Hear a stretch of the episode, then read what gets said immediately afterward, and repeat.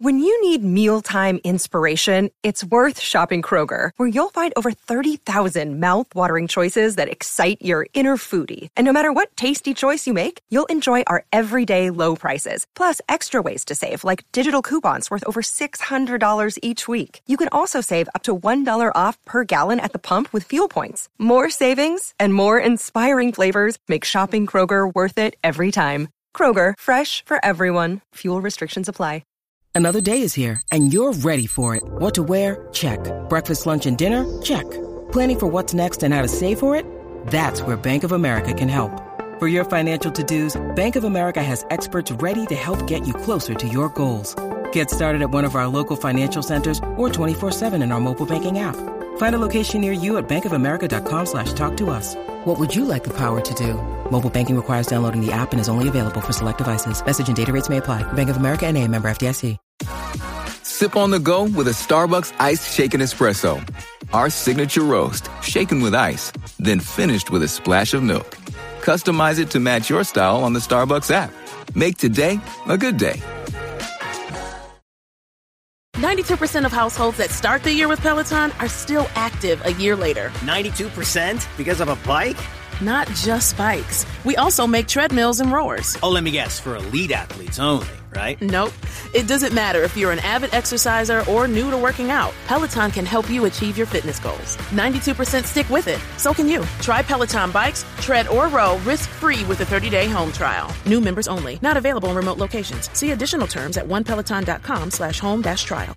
Hey, this is Chris Jericho, and you're listening to the Shout It Out Loud cast. They're going to give you a reason to live, make you feel like you're the king of the mountain. And when it's all said and done, they're going to dance all over your face. Oh, yeah! We got some good looking girls! Oh, yeah!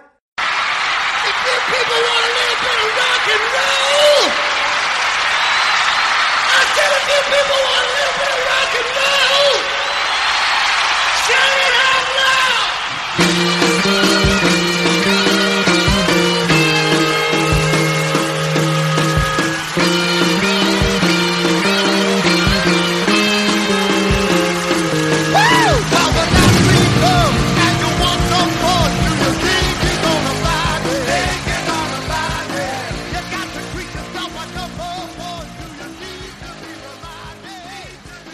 Hello.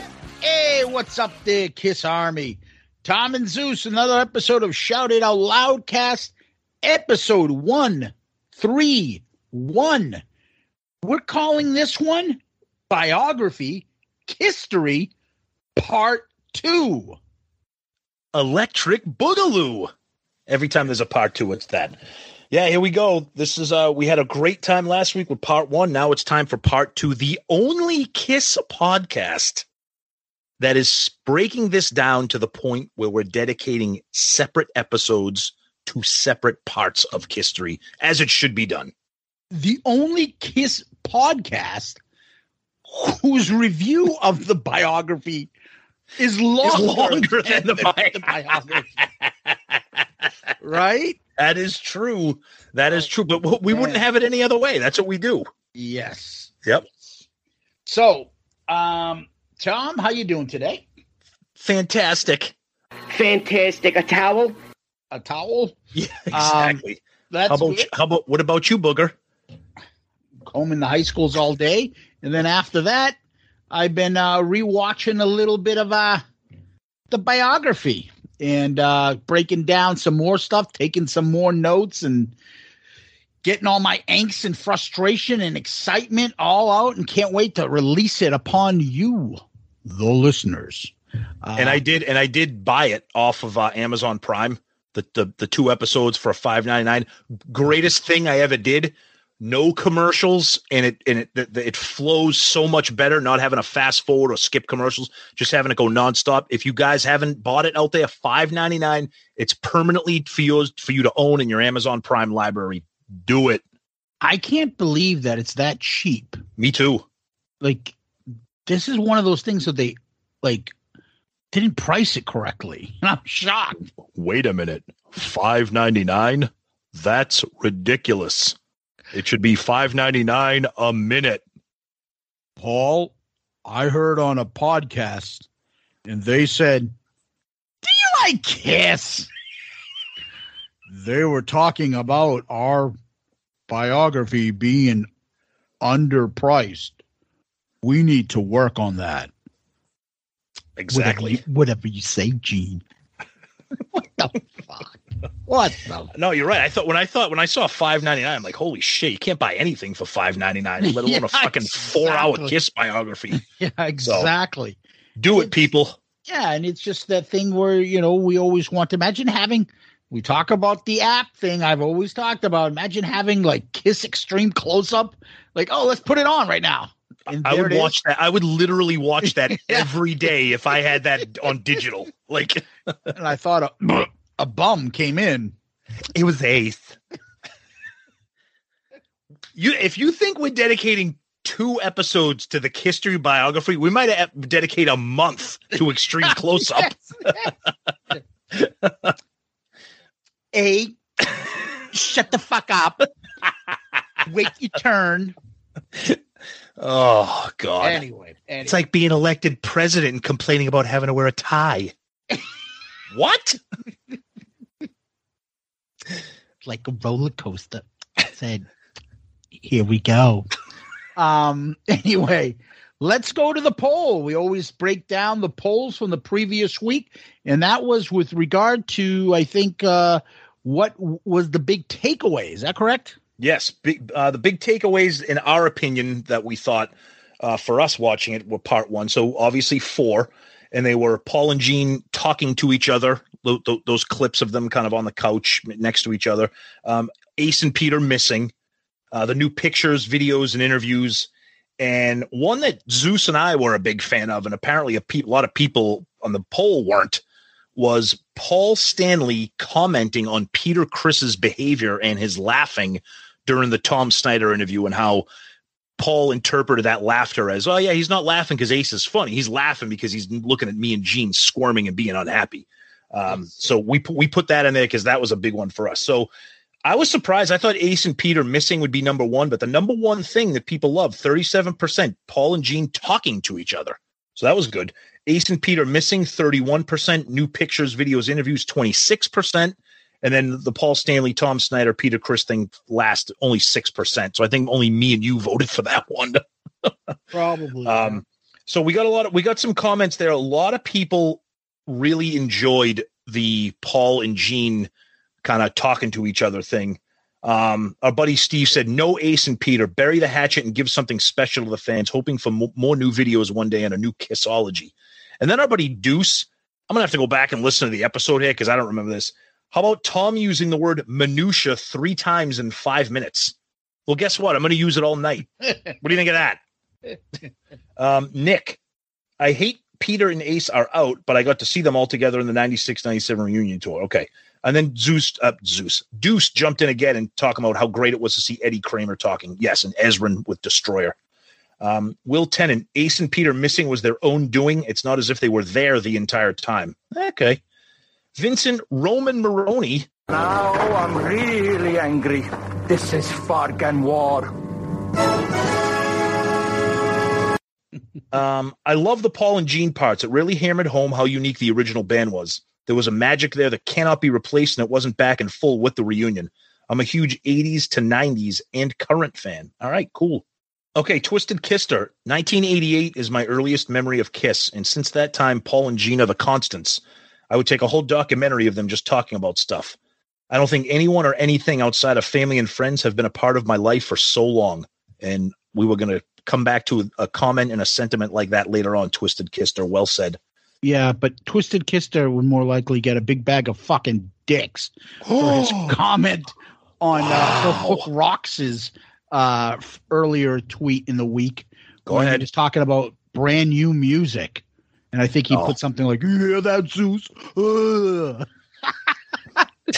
and my maturity level, because I have a microphone now, wants to say, dude, take your fucking new music that you're going to sit there on the fucking radio or in your car while you're jotting around trying to find new music, okay?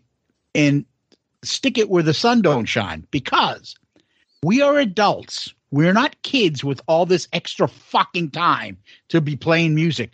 My commute, my time where I'm available to play music is limited. I want to play shit that I'm I know and I want to go to. Not your fucking oh Hootie and the Cumstains is playing. They're new. I want to listen to that. That's a great. That is a great album, by the way. What? Hootie and the Cumstains. Oh, it's way better than the Blowfish. Yeah, when they broke Hootie up. and And, yeah, Cumstains, and I don't want to listen to that shit. I want to play my fucking music that I know and love. So that's man. So Zeus and I. After we saw that, I said to Zeus, "I go, hey." Hey buddy, go listen to your fucking new rock album you just found. I'm gonna go fucking listen to Under Lock and Key while I go for a run. yeah, exactly. Like I don't have time, but let me search the radio for fucking something I might like. Nah, I'm gonna listen to Dream Warriors again. Yeah, well, you you, you listen to Dream Warriors, not me. All right, back to comments here. Joe Arnold, seeing Gene and Paul sitting and talking together like that was kind of cathartic for me. I definitely missed Ace and Peter, but the stuff with Gene and Paul made me feel like it was okay to let go. I loved seeing them together like that. Yes, a lot of people did. Jace430, Paul's feet. that should have been an option. Uh, on the fly, I'm like you guys. It was just surreal to see Gene and Paul talking to each other. It was so great. Paul was definitely the Paul I could like, not the one that is a heartless, judgmental all the time. Great show as always. Keep it up. That's Stevie Flythe. Dave Kinney, Paul Stanley super fan. Um, he's, he said, uh, "Well, there's nothing wrong with being a Paul Stanley super fan. What's the matter with that? That's like the That's not an insult. like the understatement of the year. That's not an insult. He's passionate about Paul. He's Dude, been on the he has cruise. the He's- love of an ace cult fucking Facebook group. Hey, he loves Paul. He's been on the cruise. He's met him. He posts pictures. God love you, babe. Oh, good. he's a little more than just love Paul. Look, let's not talk about the fact that he's had multiple restraining orders taken out by Paul against him. That's a, so we'll save that for a separate episode. But no, we're, we're kidding. So he said Paul and Gene together, smiling and reminiscing. Yeah, they told the truth on Ace and Peter. I would also put up the time.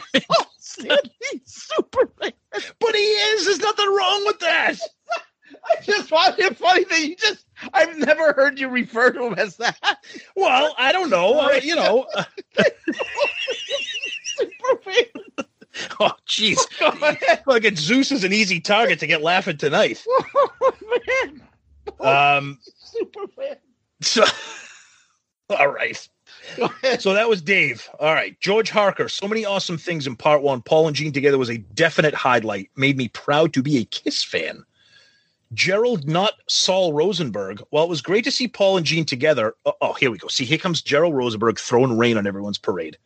While it was great to see Paul and Gene together, I really felt it was just a facade. I think they have a lot of ill will towards each other that will probably never go away. Their exchanges seemed forced and very insincere, in my opinion. Wow. I'm a He thought I'm- that Paul and Gene seemed insincere on this. I am a negative fuck, and so is Zeus, but even we thought that was like, yeah, that's rough, dude. That's his takeaway. Wow. Yeah. Well, what did he where did he go? You know, it's okay. Alessandro Rourke, Paul and Gene are the band. They are the reason we can still talk about them. They're the heart and soul of Kiss. Their friendship exposed is special to witness. Agreed. Very good stuff there. And then we'll get into uh, a couple of episode specific comments here because we always start with the poll. Um, our buddy Steve had a lot of things to say. He just loved he, he loved the thing like we did too. Let's see. Fat man on guitar. Yeah, fat man. I got a chuckle out of your comment about no one playing Kiss music at their wedding. We had Fractured Mirror played at our ceremony, and I played Beth at a friend's wedding reception. Kind of feel like Beth was a bit of a cliche for women with that name. Fractured Mirror. Wow. Okay. The song is awesome. Joel Hoffman. Uh oh. Brace yourself.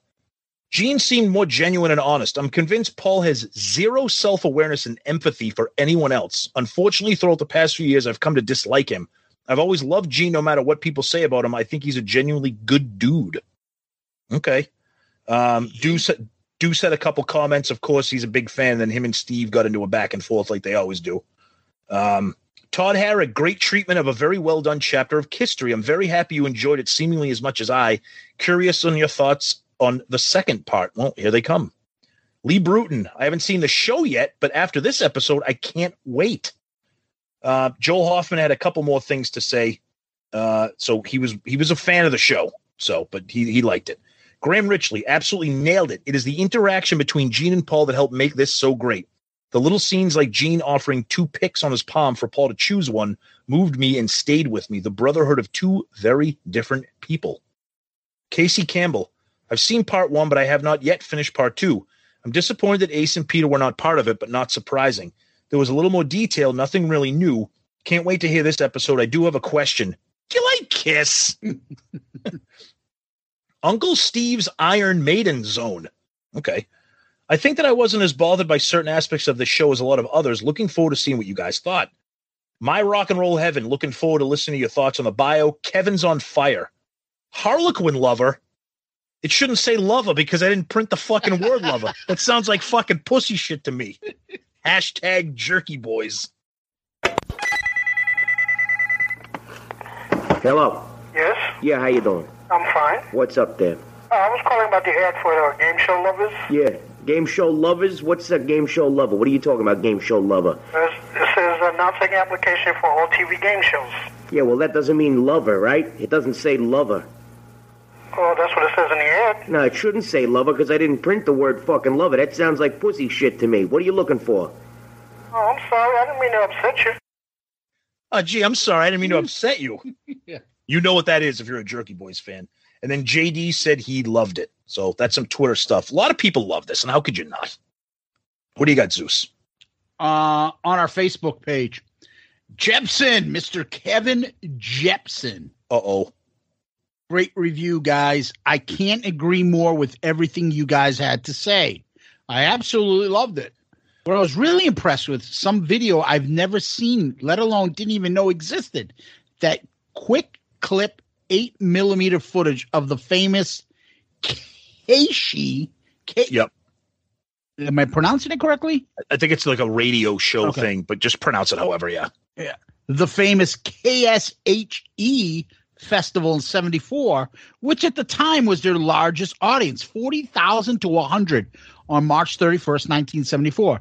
And Peter in black and white singing with no makeup. Can't wait for part two review. Oh, and Zeus. I will give you a toenail clipping from Paul's carpet. Ah, yeah. All right. Matt Wallace. Uh oh. On a serious note, I impressed with how both Paul and Gene came across.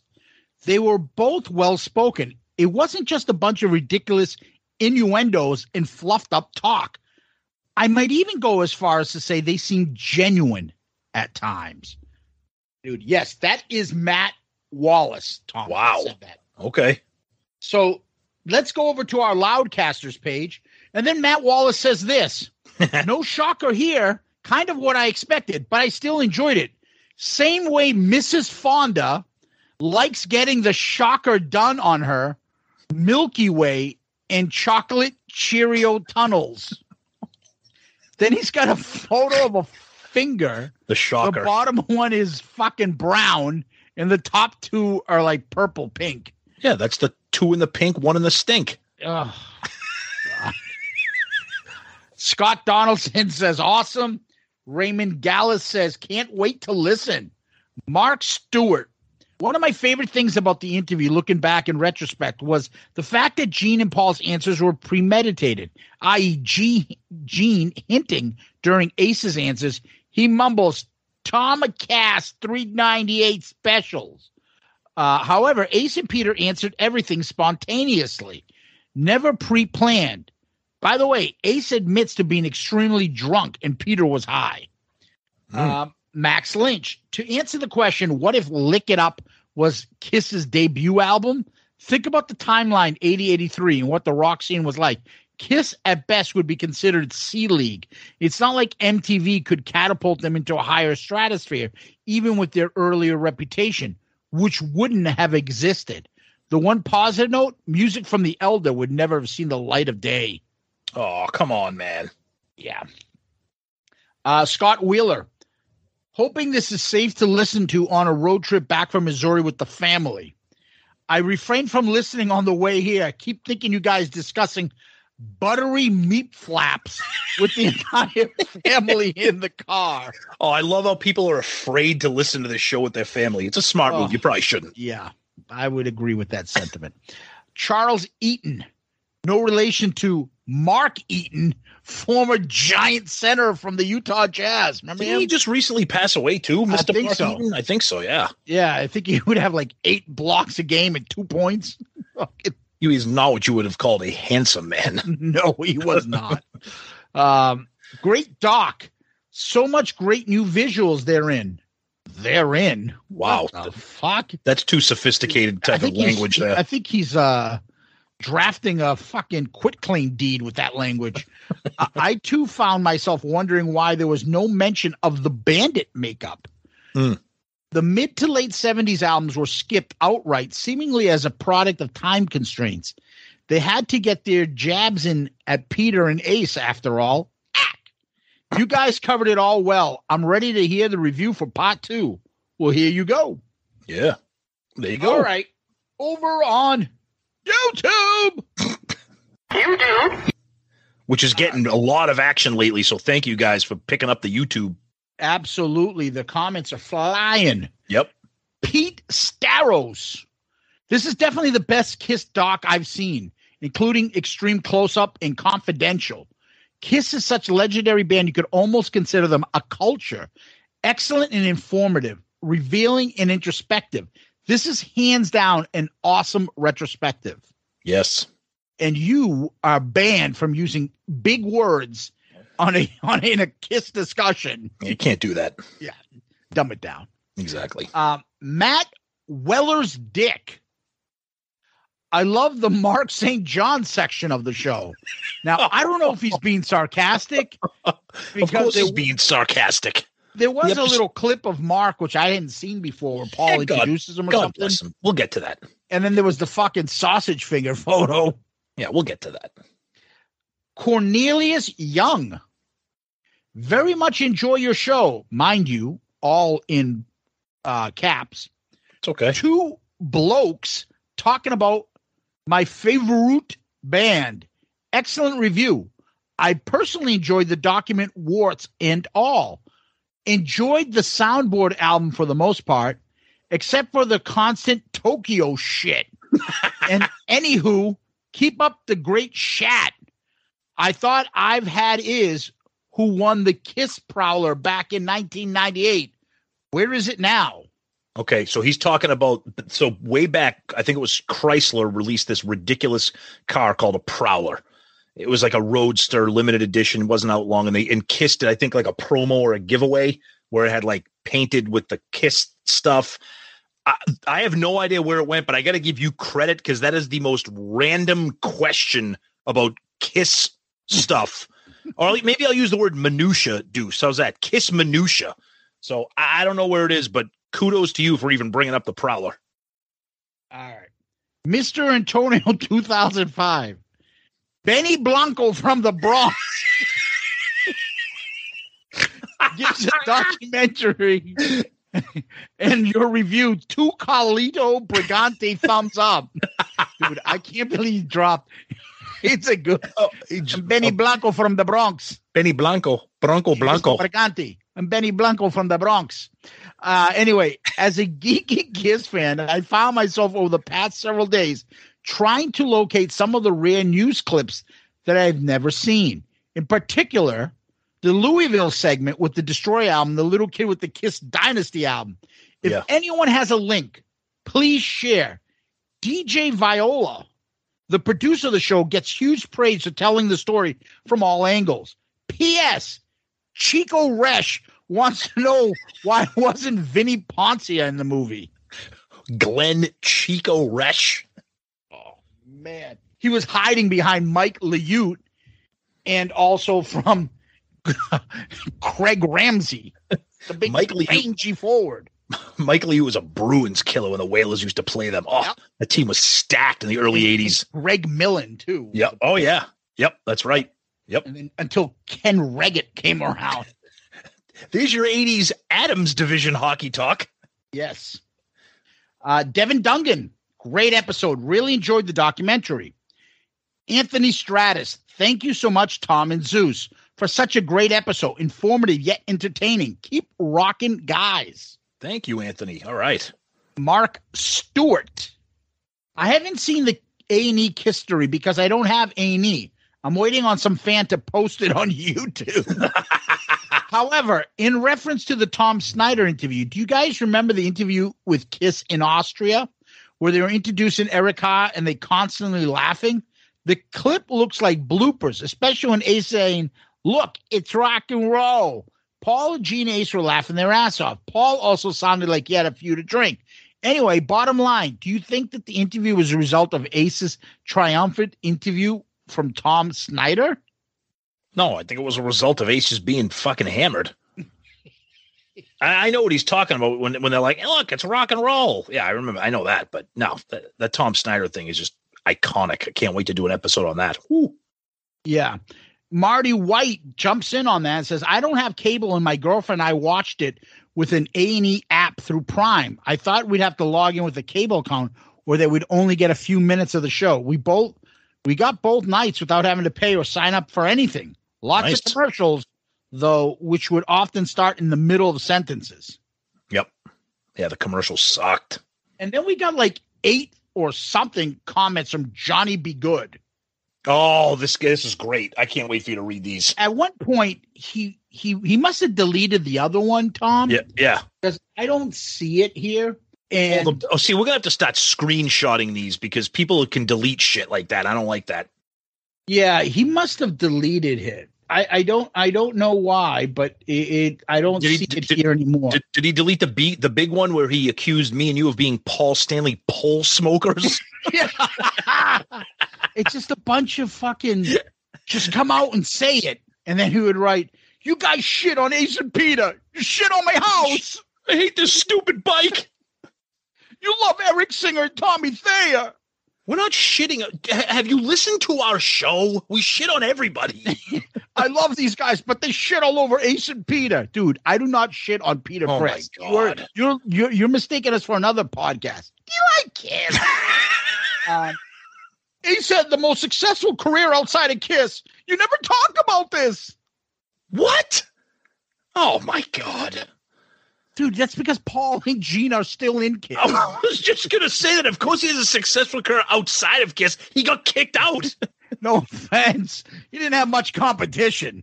Dude, let's let's be serious. Go back and listen to fucking Anomaly. That ain't success. That album blows. And I'm sorry, he didn't release anything better than All Systems Go. uh, no, no, he did not. No, Trouble Uh, Walking's great, but no, You shit on Ace Frehley. Why? it's like a Jerky Boys call. Why? They're all gonna laugh at me. Oh Um, god. And then Marty White. Uh oh. Some folks have speculated for years that Neil Bogart borrowed money from the mob. Others have denied this entirely. Gene confirmed it in part one, and when he said Neil borrowed money from bad people with last names that end in vowels, what he didn't say was that Paul received a threatening phone call from one of the mob's footmen. Paul played me a recording of the conversation. I was a mix engineer for his 1978 solo album. The recording went like this Phone rings. Paul answering. Star Child. Hey, what's up there, fruitcake? Paul, Craig Gass? Frank, what in the fuck? It's Frank, Frank Rizzo. Paul, who? Frank, don't give me that who. I'll come down there and whack your head in it with a fucking ratchet. Paul, is this Peter? Frank, what? Now look here, you owe my boss some fucking money. Paul, my boss owes me some money too. Frank, sounds like my old boss in Middletown. I had some trouble up there in Middletown. Paul, what kind of troubles? Frank, hey, that's my business. Paul, if my boss owes you money, it doesn't mean I owe you money. Frank, see now we're getting off to a bad start. my boss is giving you until Monday, or I'm coming down to straighten shit out. Paul swallowed hard. Frank, yeah, that's right. You find the money by noon, I'll beat you silly. Silly. And that was the end of the conversation. On Monday, Paul invited Neil shortly uh, before noon from for some gelato. Oh yeah. Let's just say that Frank had the time of his life when he showed up. When he left, he said the, the two barely conscious bodies. I'll say a prayer for you. Best of luck in the future. Oh God, gotta love it. That's great. And that's what I got from uh, over here. Tom, what do you got? All right, I got a couple quick DMs here and then a few emails. So a first DM we got from our buddy Stevie Flythe. Uh, he's got a he's got a podcast himself, and he's also on Twitter. He does some great polls and stuff. He said, "You guys have ruined all other Kiss podcasts for me. I tried to listen to another one this weekend, and then I won't finish the rest of his comment because I want to be kind. But thank you, Stevie, for saying that. Then I got one from Mark Frazier. Hey, Tom, I just started to listen to your podcast a few weeks ago. Friggin' hilarious. My son, who is 33, turned me on to you guys. I've been a fan since early 75 when I walked through the store and saw Dressed to Kill at a Sears and Roebuck store. Not knowing how they sounded, I was blown away by the album cover. I was 15 years old and hooked and still listening today at, at the age of 63. All right. Wow. I saw them in 2019 at Philly on the Verizon Center for their last tour, maybe. It's been an awesome ride for me seeing them approximately 20 times in my lifetime. Listening to you guys, I really wish you had got to see them in the mid 70s. Keep up the good work as I'll be tuning in every week for the fun. Take care. Mark, that's fantastic. I love it. Thank you for listening, checking us out, and thank you even more for reaching out and letting us know that because that means a lot. So very cool. Um, then we'll blow through a couple of quick emails here. Our buddy James Thompson. Gentlemen, this is the first time I've written where I didn't have something to bitch about. I thoroughly enjoyed both parts of the A&E documentary. While it didn't cover a whole lot of material we hadn't already seen, I do think it covered better than we've seen before. A couple things I want to respond to. I'm not sure about the licensing situation. I know Peter wouldn't allow them to use Beth, and since they spent about eight minutes talking about Beth, it was weird to see that with some generic Manilow elevator music embedded over the top. I never purchased either of the albums with Thayer, but I do remember that Sonic Boom came with re recorded hits. In the documentary, I heard Love Gun, but it sounded like a version I've never heard before. I assume it was from Sonic Boom, and there may be different licensing agreements with the re recordings, which is why I suspect they recorded that disc in the first place. Yes, that's a good point. Um, I'll expound more on this with part two. When I'm not even going to read that because we're going to talk about part two. But anyways, thank you. Um, Peter's solo albums have sold only a few more copies than my solo albums, and I've never even released a solo album.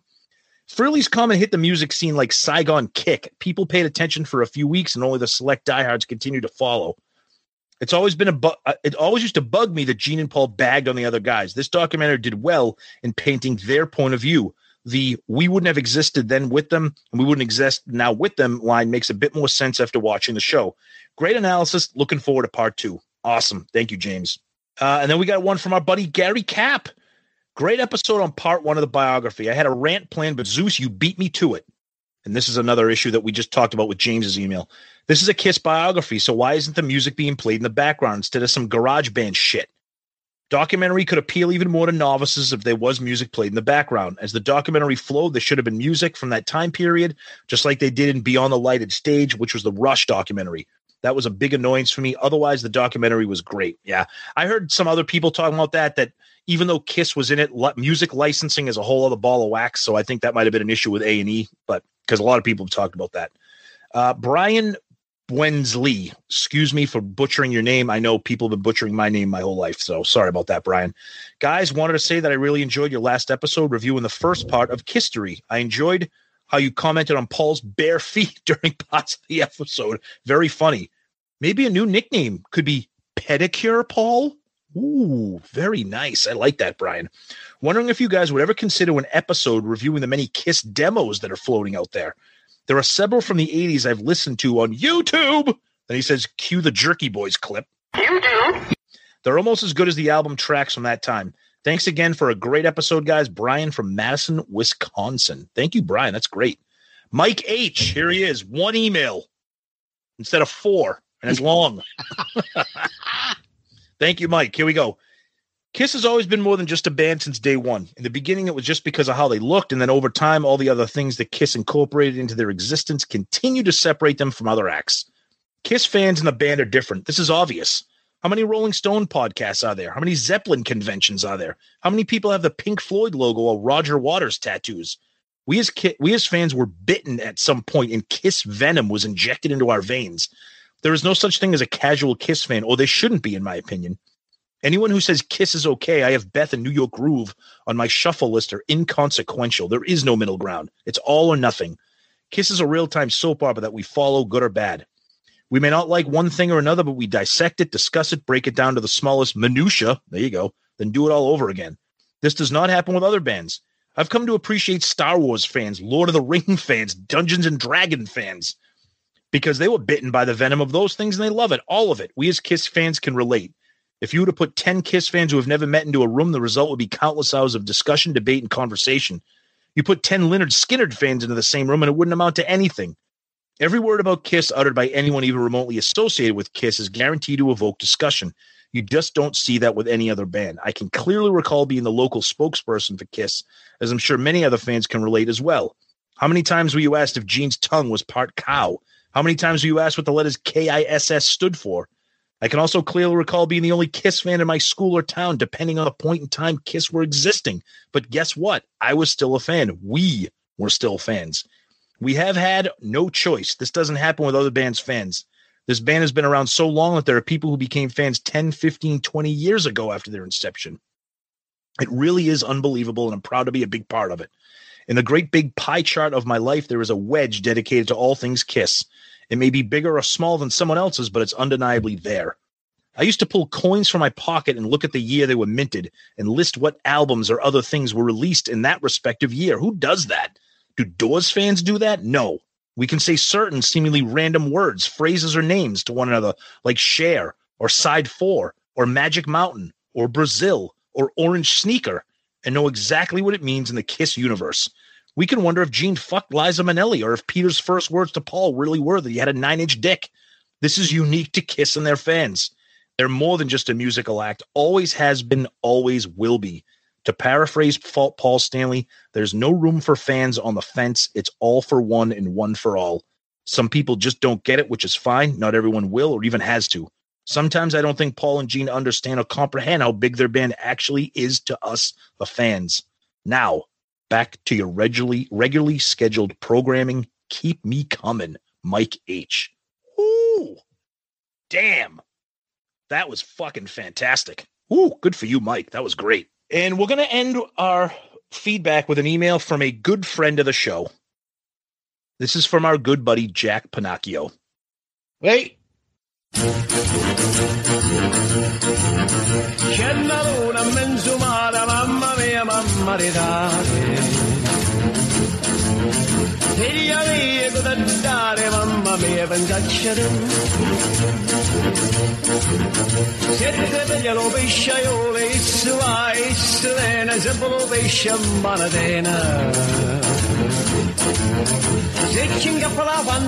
Dei pescioli a la la.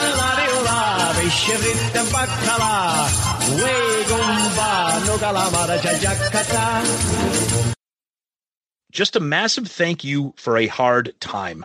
Good day, boys. Hope you are well and are keeping safe. As you can tell over the last few weeks, I've been a tad quiet on the comments and reviews. Two weeks ago, my father sadly had a heart attack. Thank God he had his surgery in his home and doing better. Listening to your last few podcasts in the past weeks really has helped me and my mind escape for a while, even making me laugh and keeping my mind at ease. I can't thank you both enough for this, and I can't wait to get back on commenting on hearing my music. Kiss rock and roll. Jack, thank you so much for writing to us and God bless and Godspeed to your family and to your dad. And I'm glad that he is home and doing better. Uh, and I'm glad that you're doing better with that situation. And uh, we can't thank you enough for writing to us. And, uh, you know, again, Godspeed, God bless. And we want to give you the comment of the week. And again, God bless to you and your family, Jack. Good answer. Good answer like the way you think. I'm going to be watching you.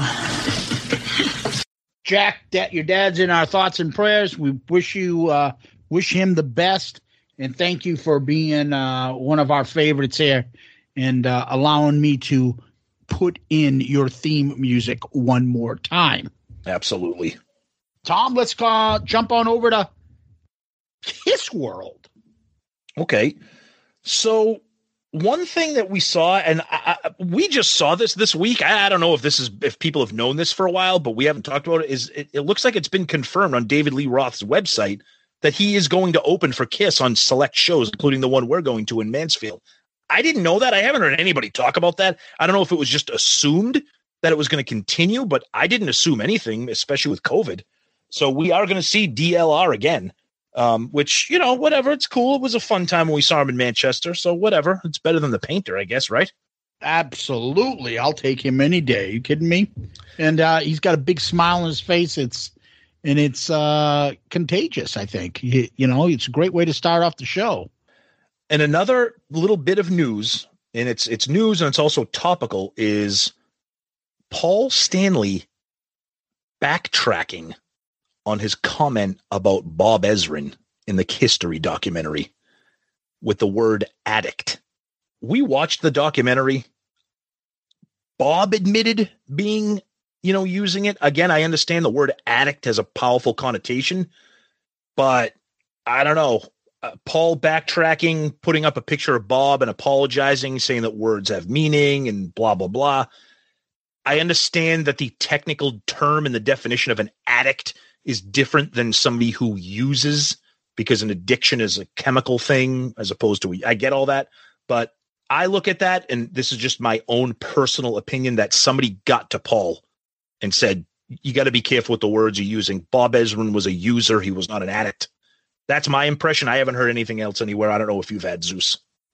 Um we commented on it and we put it up there and yeah. everybody's comment yep. back. Yep. Uh, commented on it back. Uh, yep. I just think that Paul was virtual signaling. signaling me, oh, me, oh, absolutely. He no was doubt. trying to be like, I'm so sympathetic. I'm Yeah. woke. I'm this and this and that.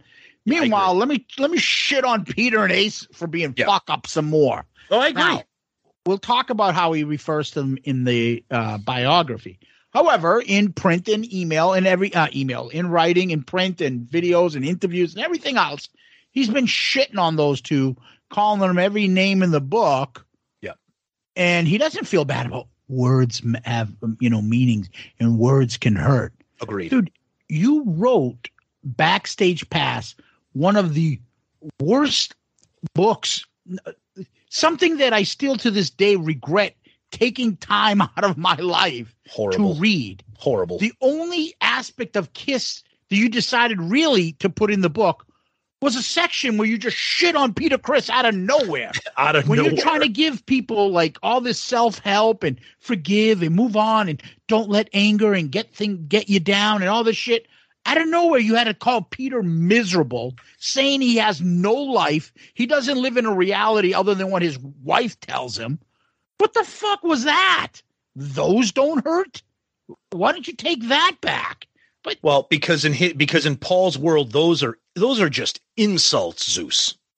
Addict is a word that has a powerful connotation for those suffering from addictions. And I'm not trying to be sarcastic and minimize it, but that's what Paul's. And I'm not defending Paul, but like you said, he is. It's virtue signaling. It's being it's being a woke, you know, feelings type of thing. Look, you you called it out. You called him a functioning addict. Fucking own it. Stop with the revisionist calls bullshit. and says he's a fu- he was a fucking mess. Yeah, uh, come on.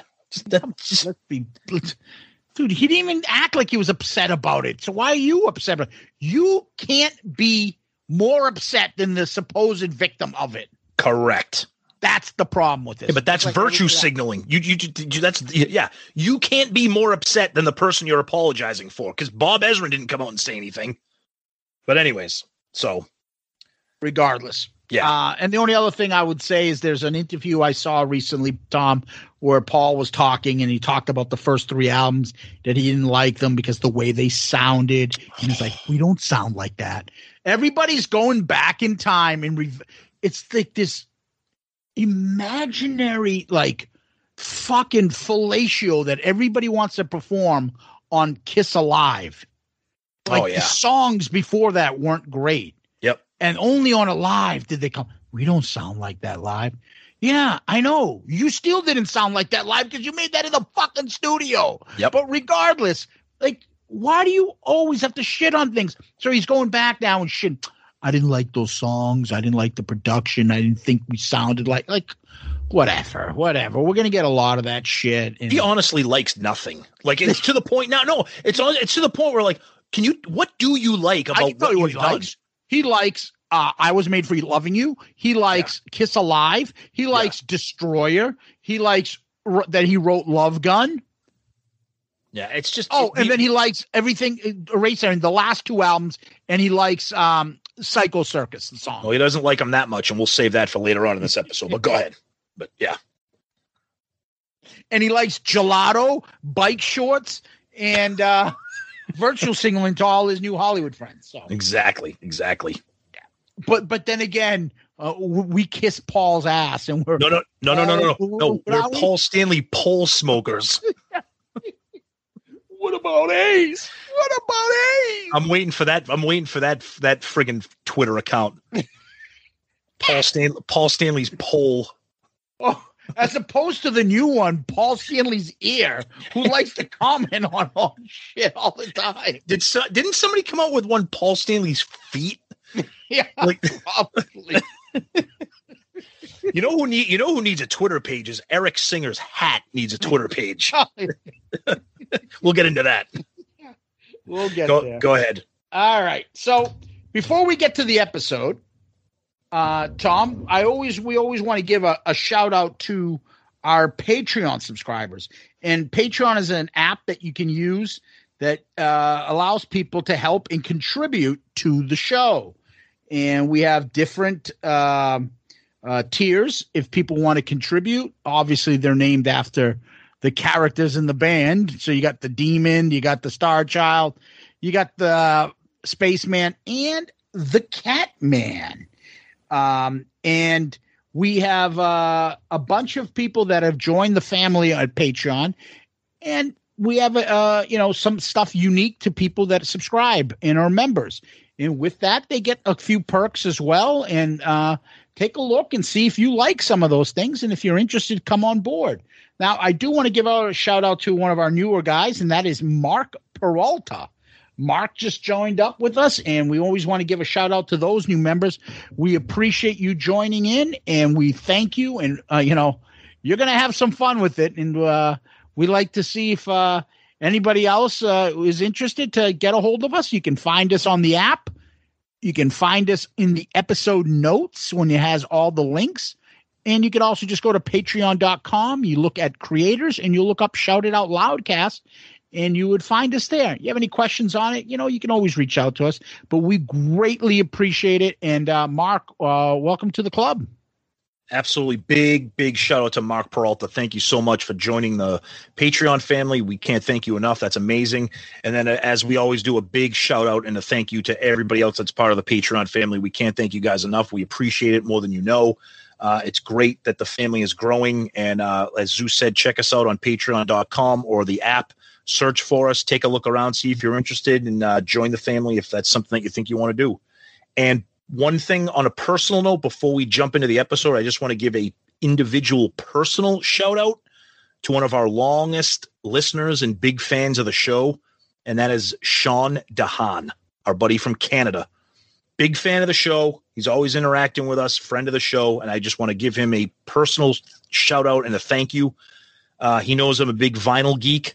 He reached out to me individually. Uh, we had some conversations back and forth about some vinyl that he collects, some things that he was kind of selling and auctioning, and uh, he gave me first dibs on a couple of things because he knows I'm a big fan, and he had some things in his collection he knew I was interested in, and uh, I took him up on some of his offers, and I just want to give him a special shout out because I truly appreciate that, Sean, for uh, thinking of us, thinking of me, and reaching out to me. So, thank you for that, Sean, and uh, always good to hear from you, buddy. Nice, nice. And if anybody has some Faith Hill naked photos circa 1990s, uh, that might be something I would be interested in. Uh, please uh, let us know. All right, let's go, baby. So, Tom, tonight we're going to talk about part two.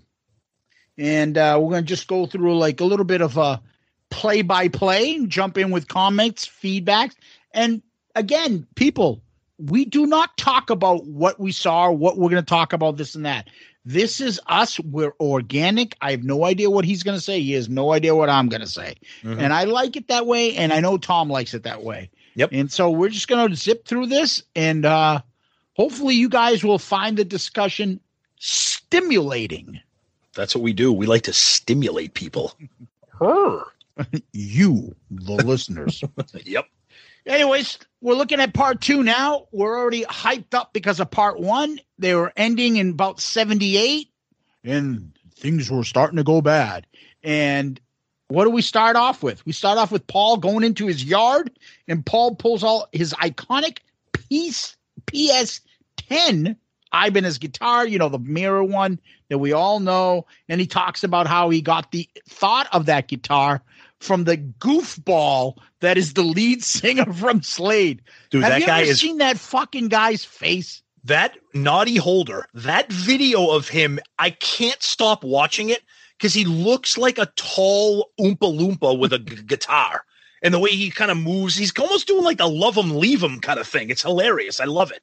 Are you talking about the footage that they show with the shiny hat? Yes, I love it. It's hilarious. I thought you were talking about the fucking video for that awful song that sticks in your head. Run, run. uh, that video. Oh, run, away. The video for Run, Run Away. And then at one point, the song does a close up of his face. Oh, yeah. And I don't know who he looks like. He looks like fucking, I don't know, some combination of Kerry Von Erich and Jimmy Durant. Jimmy Durante. And that and that con- that little footage that they played, like, dude, that doesn't even look like a stage. That looks like in the Price is Right when they do the showcase showdown and they pull the curtain back, like the four of them are on top of each other. And he's got that, like, of all the, I understand Slade was a very theatrical glam band, very famous, but whatever.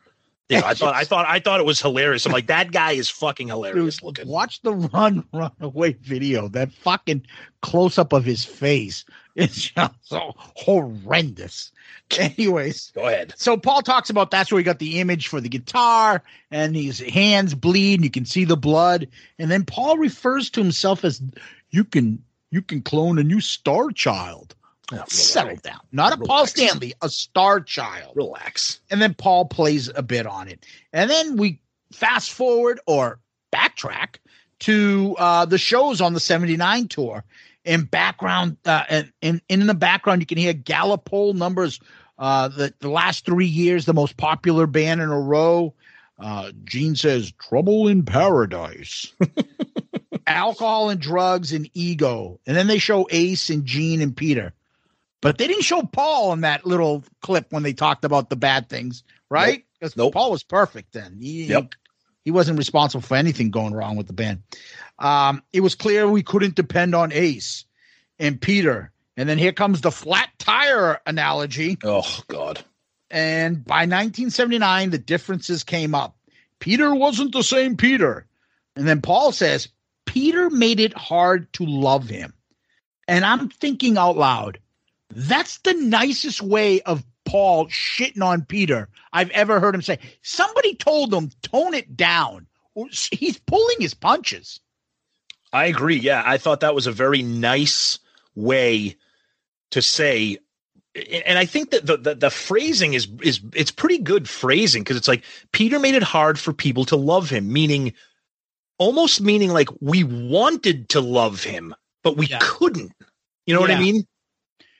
Not like, yeah, he's a fuck. He was being an asshole because that's how he, that's how you basically would describe him. Exactly. But by choosing those words, he made it sound like we wanted to love Peter, we just couldn't because he wouldn't let us. Yeah. And then they were talking about that he became belligerent at times. His use of drugs was pretty out of hand.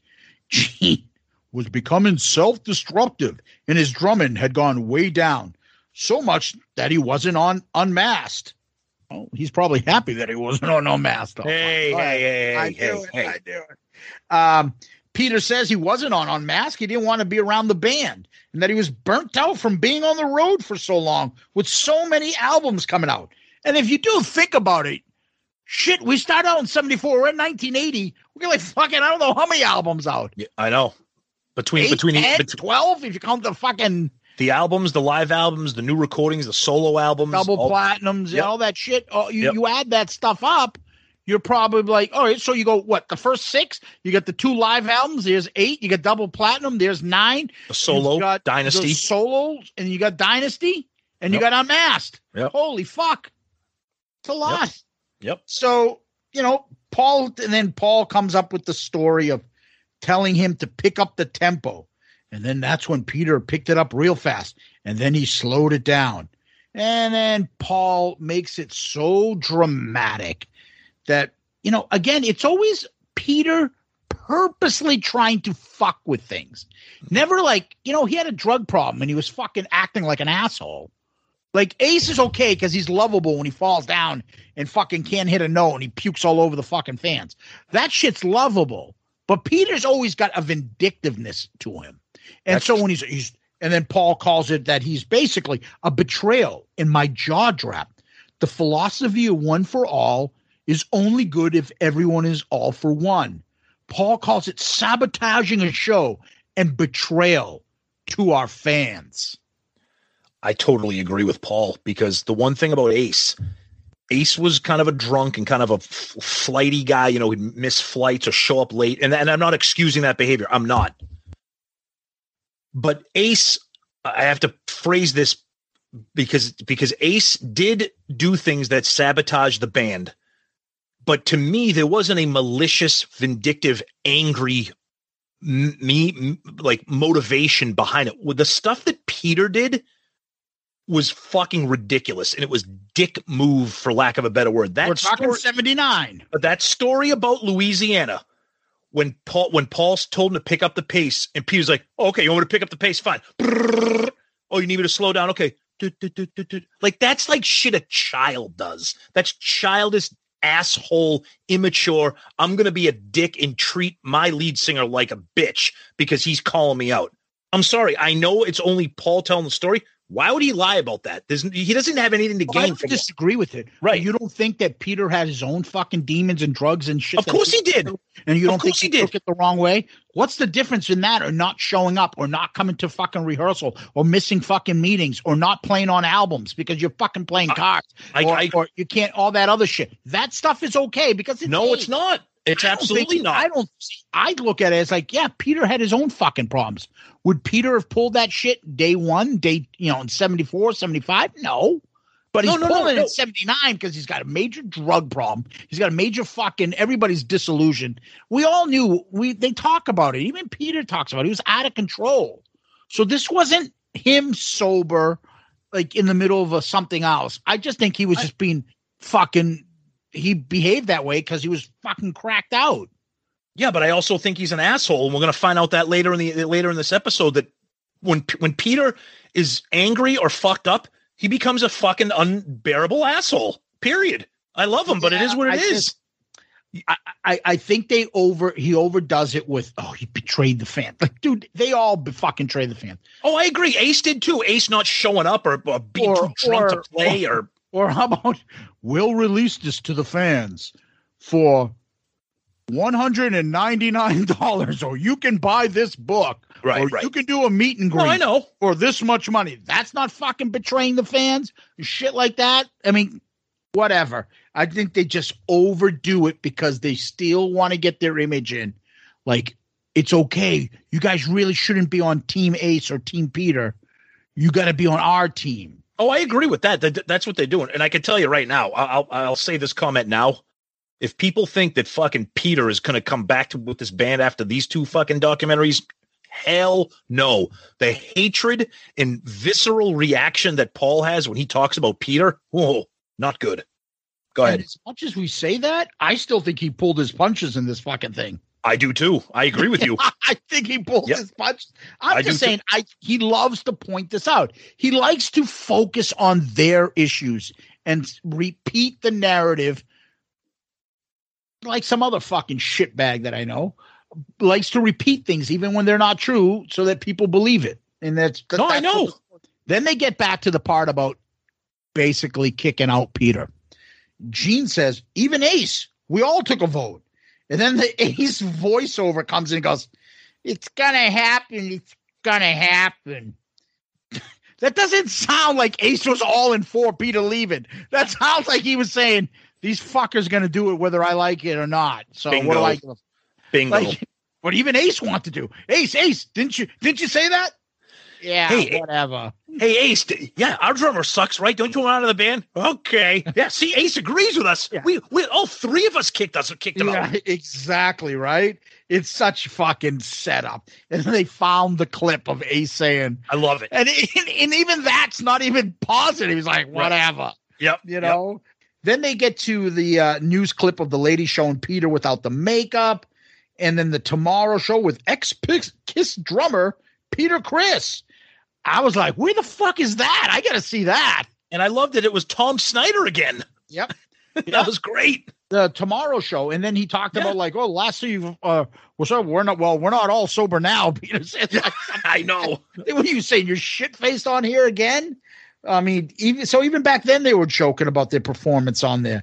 Yep. And then Paul does the same analogy we've heard on his many, many other interviews in the past, where he talks about someone drowning, and I'll help them, but if they start drowning me, I'm going to cut them loose.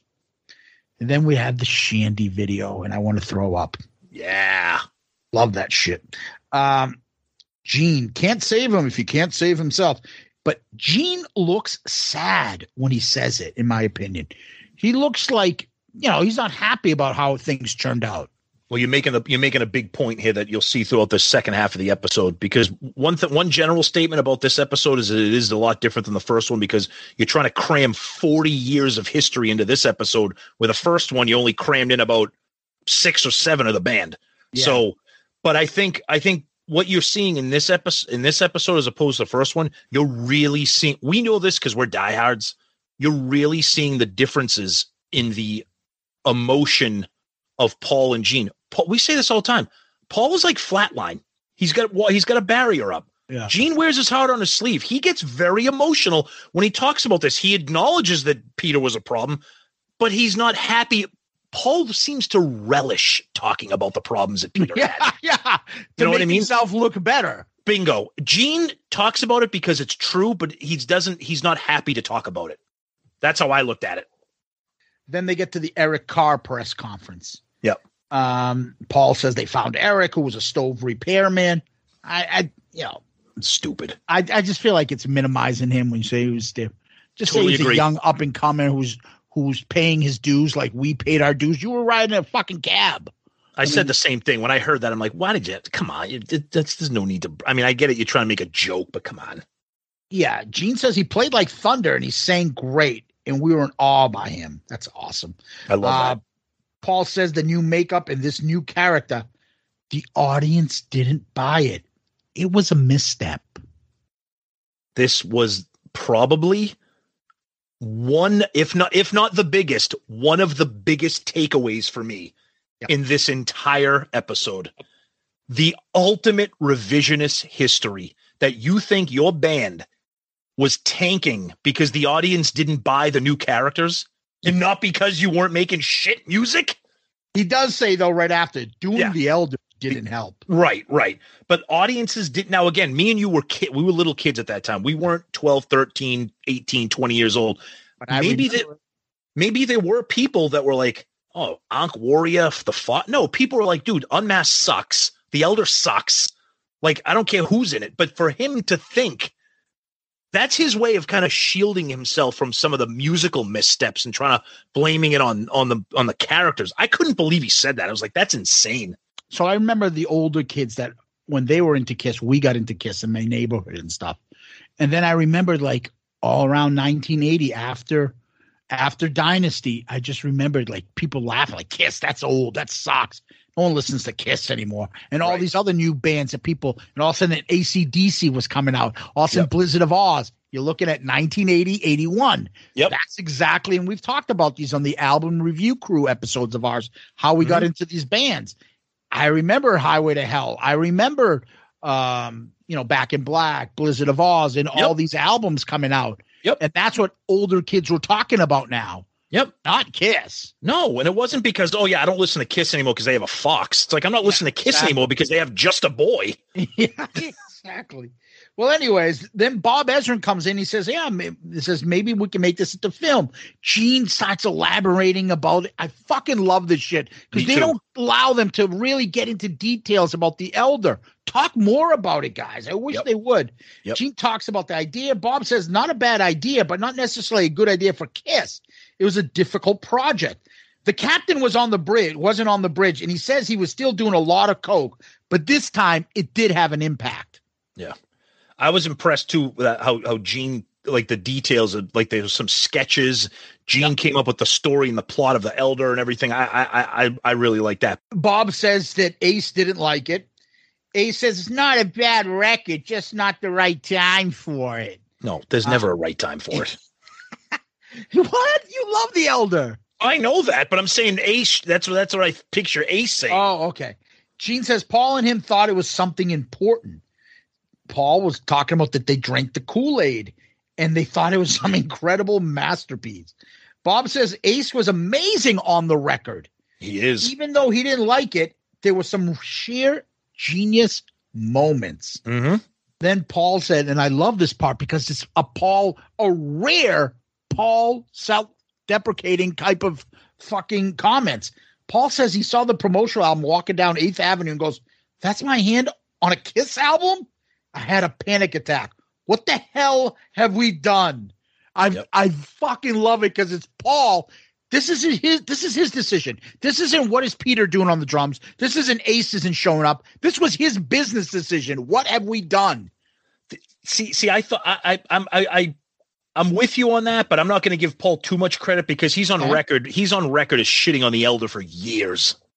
You know what I mean? Yeah, but he shits on the elder, but he's shitting on his I like he's Yeah, I- giving himself the problem about it. Yeah, I see right? what you're and saying. he's and he's not just saying we he's like, what have we done? Like, Yeah. holy fuck, this was a stupid decision that I was part of. Oh yeah, Uh, yeah, You know, and I, I just find this stuff fascinating. yeah. Um, and then an ace voiceover comes in and the the band did creatures instead of the elder. I may not have laughed. And then cut to Gene saying, We thought this was This I was- love when Gene makes these comments. Me too. We thought if the Who can have Tommy, we could have the elder. Actually, no, we can't. That was so great because that, that that I'm telling you, I I look. Everybody knows I love And I Gene. put in I, parentheses, Tom. I love Gene. I me too. I love. He goes, no, we can't. It was No, we can't. Oh, I, I love that. Like, just so honest and funny. Oh, and then there it is, Tom. Oh. What what is the next part? I literally my jaw dropped at this unreleased video for I. What the fuck was this embarrassment? Thank God it was now I now I was thrilled to see something I had never seen before. But I was like, holy shit, that now I know why this was never released. It's horrible. It's It looks like- it's horrible. It looks like the graphics of Flash Gordon from that 1980s movie, Or, TV or like uh, Land movie Land of the Lost or Yeah. something. Like yeah. with a video idea of Joan Jett's "I Love Rock and Roll." Remember when the crowd is like, Yeah. "I Yes. love rock and roll," Yep. the hands Yep. pumping with the with them. That's Yeah. when I'm like, ah, and you got the fans putting their hands up. I'm like, But then all the band, the but then is this? and then all the band members are on the, the shoulders of people in the crowd, like with their fists in the air. Like what the? It looks horrible. a little bit like the fucking Psycho Circus video too, with the awful graphics in there. So bad, so bad. I mean, I was happy to see it because I love seeing stuff I've never seen before. But I was like, wow, that is so Put bad. that out so we could all fucking like be in heaven. Yeah, exactly. Yeah, agreed. Then Paul talks about the pursuit of these great accolades and pursuing people that you don't like just for and then what happens is you forsake the people that do like you. So you lose everything. Yeah, okay, that's true. For a But while, it is. was. I mean, people have talked about that all the time. You're going Yeah. after fucking people that don't like you. Yep. And then that turned all the fans that did have liked you all this t- time, all of a sudden don't like you anymore. Yep. Um, and then um, they entered the band with uh, before creatures, and Ace looks a mess. He looks Oh, he looks- depressed. His makeup is all fucking banged up. He looks terrible.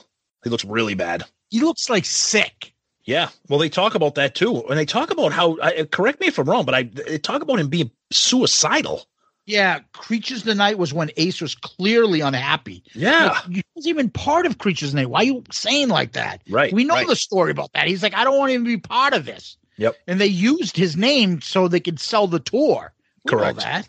Yep. And then Ace's voiceover says that if he didn't leave, he would kill himself. Yeah. That was horrible. I, I I don't remember hearing a story like that about Ace. I knew he was down at that time, but I don't remember hearing that kind of stuff. That was Paul- shocking to me. Yeah. Paul says he went to his house in Connecticut, spent the day with him to convince him to stay. I like this because Paul is reflecting back and, and Yeah. goes, Paul says it was like being in an abusive relationship and not want it to end because what do you have in its place? Paul says, eh, you know, Ace left, and maybe it did. It maybe it saved his life. Yep, agreed. Shocking. That was kind of that was kind of a shocking thing to to to hear. Yeah. And Gene, we didn't kick Ace and Peter out out of the band. But drugs and alcohol changed them. Yep. Paul then Paul talks about how now his manager also disappeared. Bill was was locked in his room freebasing. I heard about that. I, I remember that. Yeah. Yeah. Uh Gene talks about Bill being a visionary, but he had to separate. Paul calls him his mentor, and we had to go. Bill being gone was ground shaking. Um, Paul says once him and Gene were the only consistent members, okay, it's our band now. hmm Our band now? Now? It wasn't your now before? Well, I think he the, the way I interpreted that is he's like, okay, Ace and Peter are gone, our manager's gone. Now we're really we have nobody but each other. Like that was probably the No, but I was Yeah. just like, no. I know. Yeah. and he talks about time for us to fly the plane. Yep. Um, now they were talking about replacing Ace, and then another little, huh? Did I hear ahead. I know. I know what you're gonna say. Bruce says he flew in with his cheap amps, and Gene told me he played a great vibrato, but he was trying out after Ace left. I never knew that. That was another jaw drop. I'm like, wait a minute, what? He tried out? I mean, I thought that was after Vinny, Me too. Me too. I couldn't believe that. and then they skip over and talk about Vinnie Vincent. Yep. and they made it sound like it was an afterthought.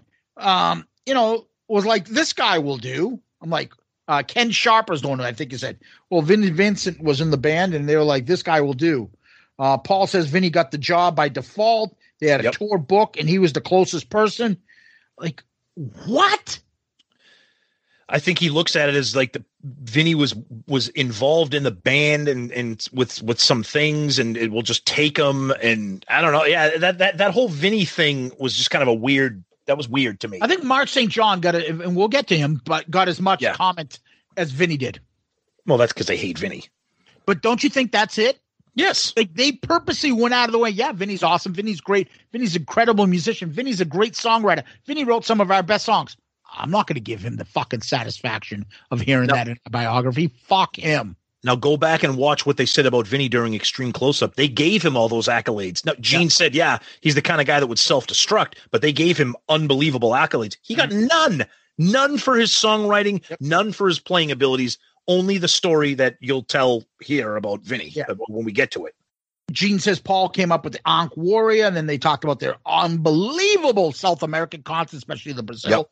which when I first saw that on uh, Exposed was probably what blew Yep. my mind, maybe a top five kiss moment for me when I saw that video for the first Yep. time.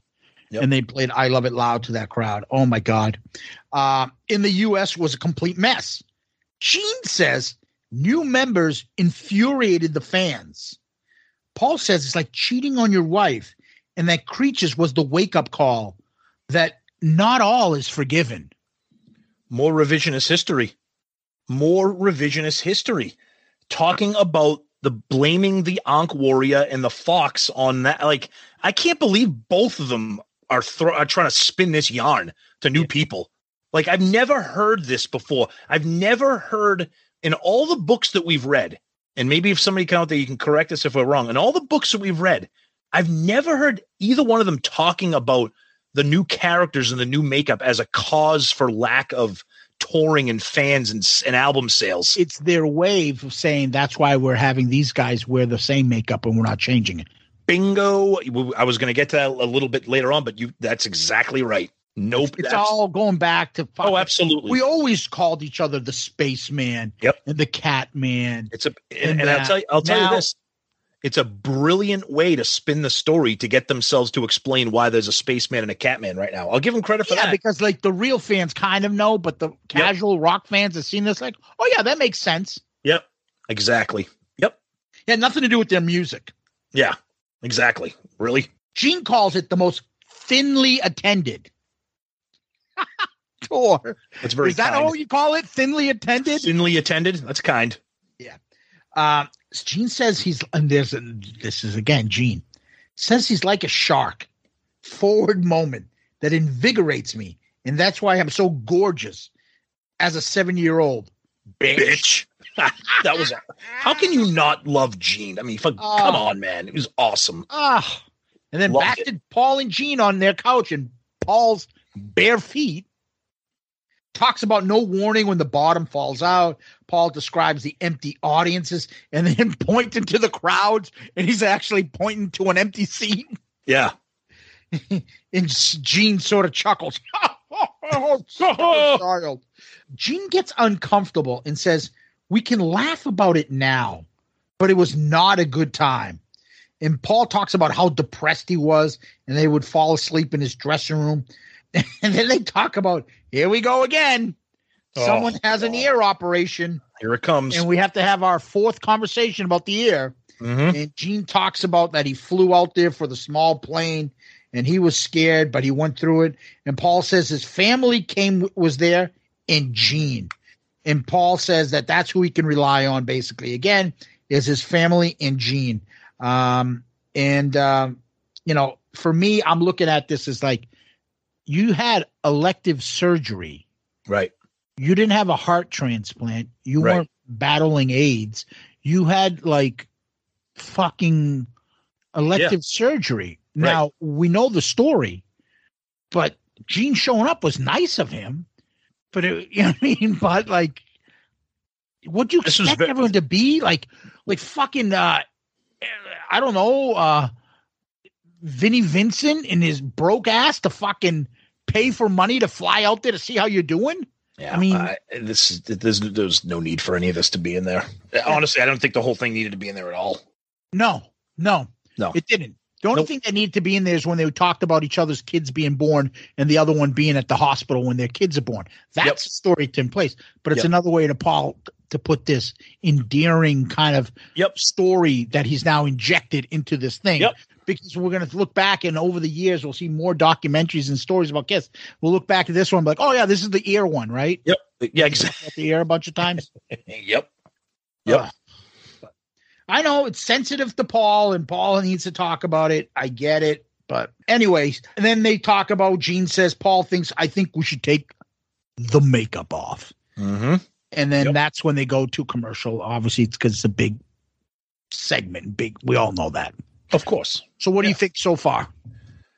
Yeah, I mean, look, uh, like I said earlier, it's tough because it's a two-hour documentary well, with commercials, and you're trying to squeeze in 40 years into one of these episodes. So they have to pick and choose. But I think they did a really good job spending a lot of time on the major aspect in, in this turning point was the departure of the two original members and their manager. I think that was good.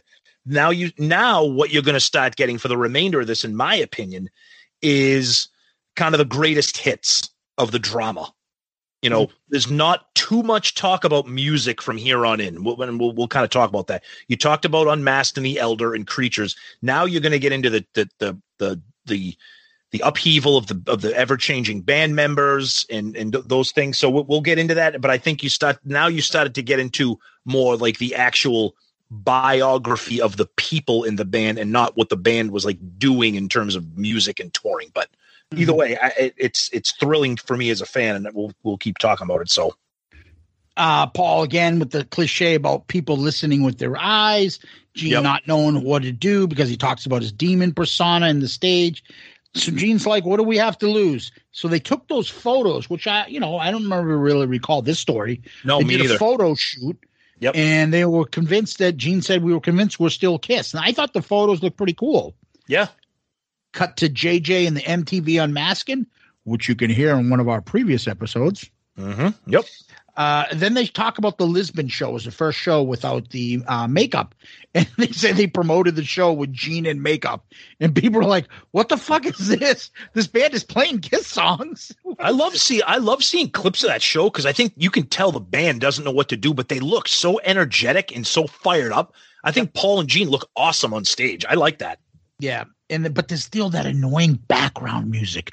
Non-kiss music. Yeah, I know. I know. transitioning the scenes is fucking Yep. annoying.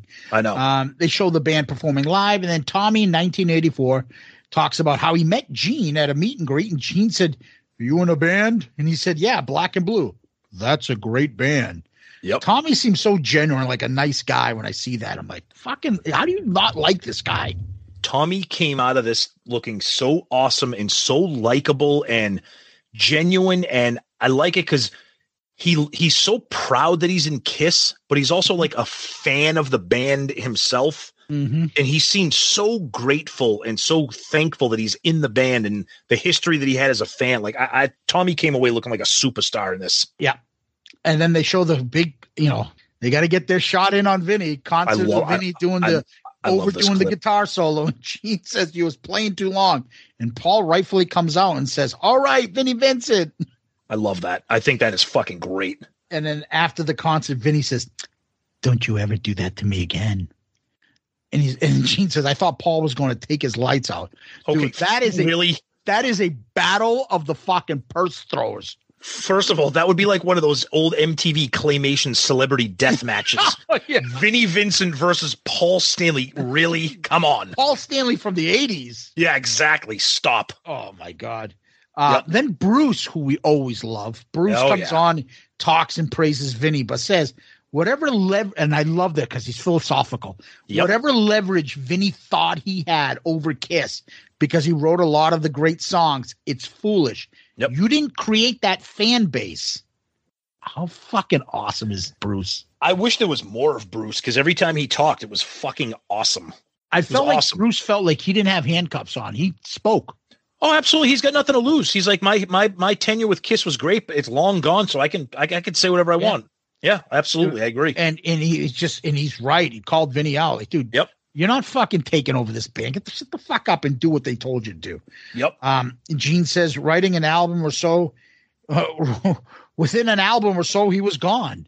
Dude, you just minimized two of the best albums you've ever done, and that he wrote like fucking eight of those ten songs on that last album. And that's you what that's and that- minimized them. Come on. And that's what I'm talking about with I think it's a time constraint thing. There's so much happen in this era that they can't spend too much they time on the music. realized that people would love that dirt of the Vinny shit. Oh, I know. Love that Yeah. shit. Yeah. But- yep. Oh well. Yep. Then Agreed. Mark St. John and Gene says, who's not a melody guy but can play real fast. I like they're still taking shots at this guy. I know. Um and Bruce talks about Mark and shows his and it shows his hand looking like fucking sausage fingers. hey, I'm just happy for Mark. He's on an album that I like. So Yeah. and I'm just thinking to myself, yeah, Bruce. And Bruce says, I love this part. When opportunity know uh, when you have that opportunity, you know you need to be ready. And he was playing with Meatloaf and he toured the world and he was ready. But I like I like the way he said it with confidence. He's like, I was playing with Meatloaf. I told the world. I was ready. Yeah. Like he's like he's like fuck yeah. Yep. Yep. So Gene says we may not have been followers, but we were no longer leaders. Yes. The hair bands were here. Yep. That's a Yep. commercial. Yep. And then they show the Asylum album, and then Paul on MTV saying "Tears are falling." You got clips of Bon Jovi, Cinderella, Great White, Gene with his typical football player in a tutu comment. Oh, you knew that was Um, coming. and then Shannon jokes with him off camera about oh yeah. what he looked like as a handsome or something like that as a woman. Uh, Gene calls it the most embarrassing years. What we looked like and what we sounded like. That's why I wandered.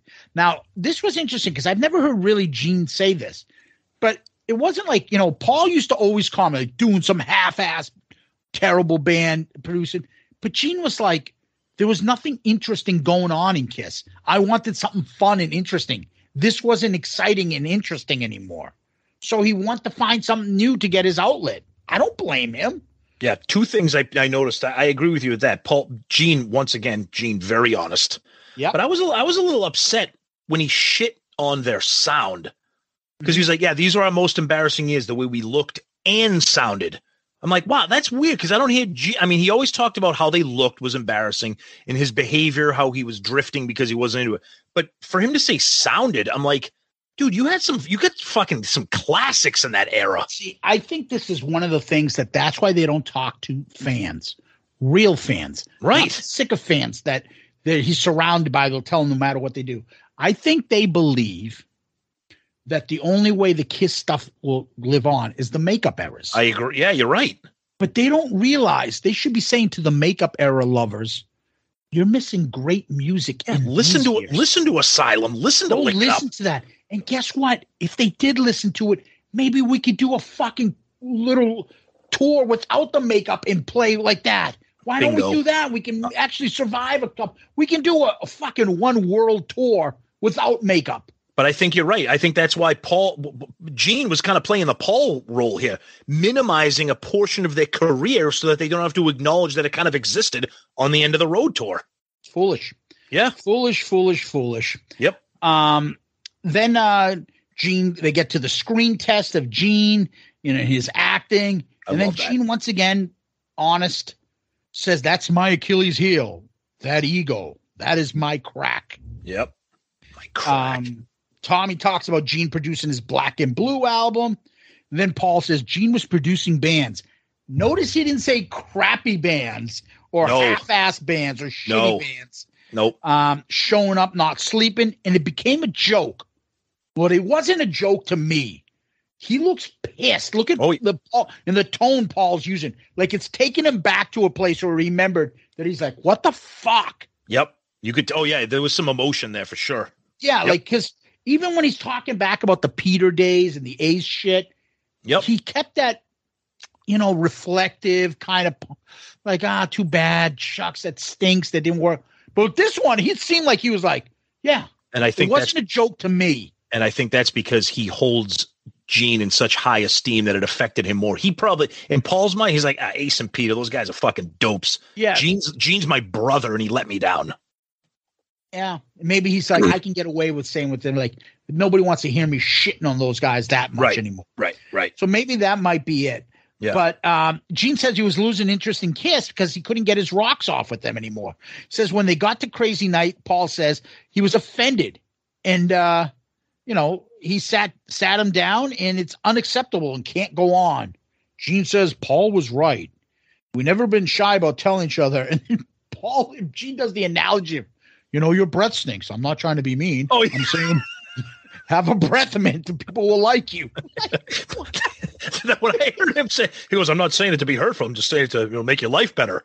Like, Imagine him like pitching somebody like a fucking one of his gene products on some billionaire fucking guy. I think you should do it. And another thing, um, your breath stinks. I'm not saying it to be hurtful to you.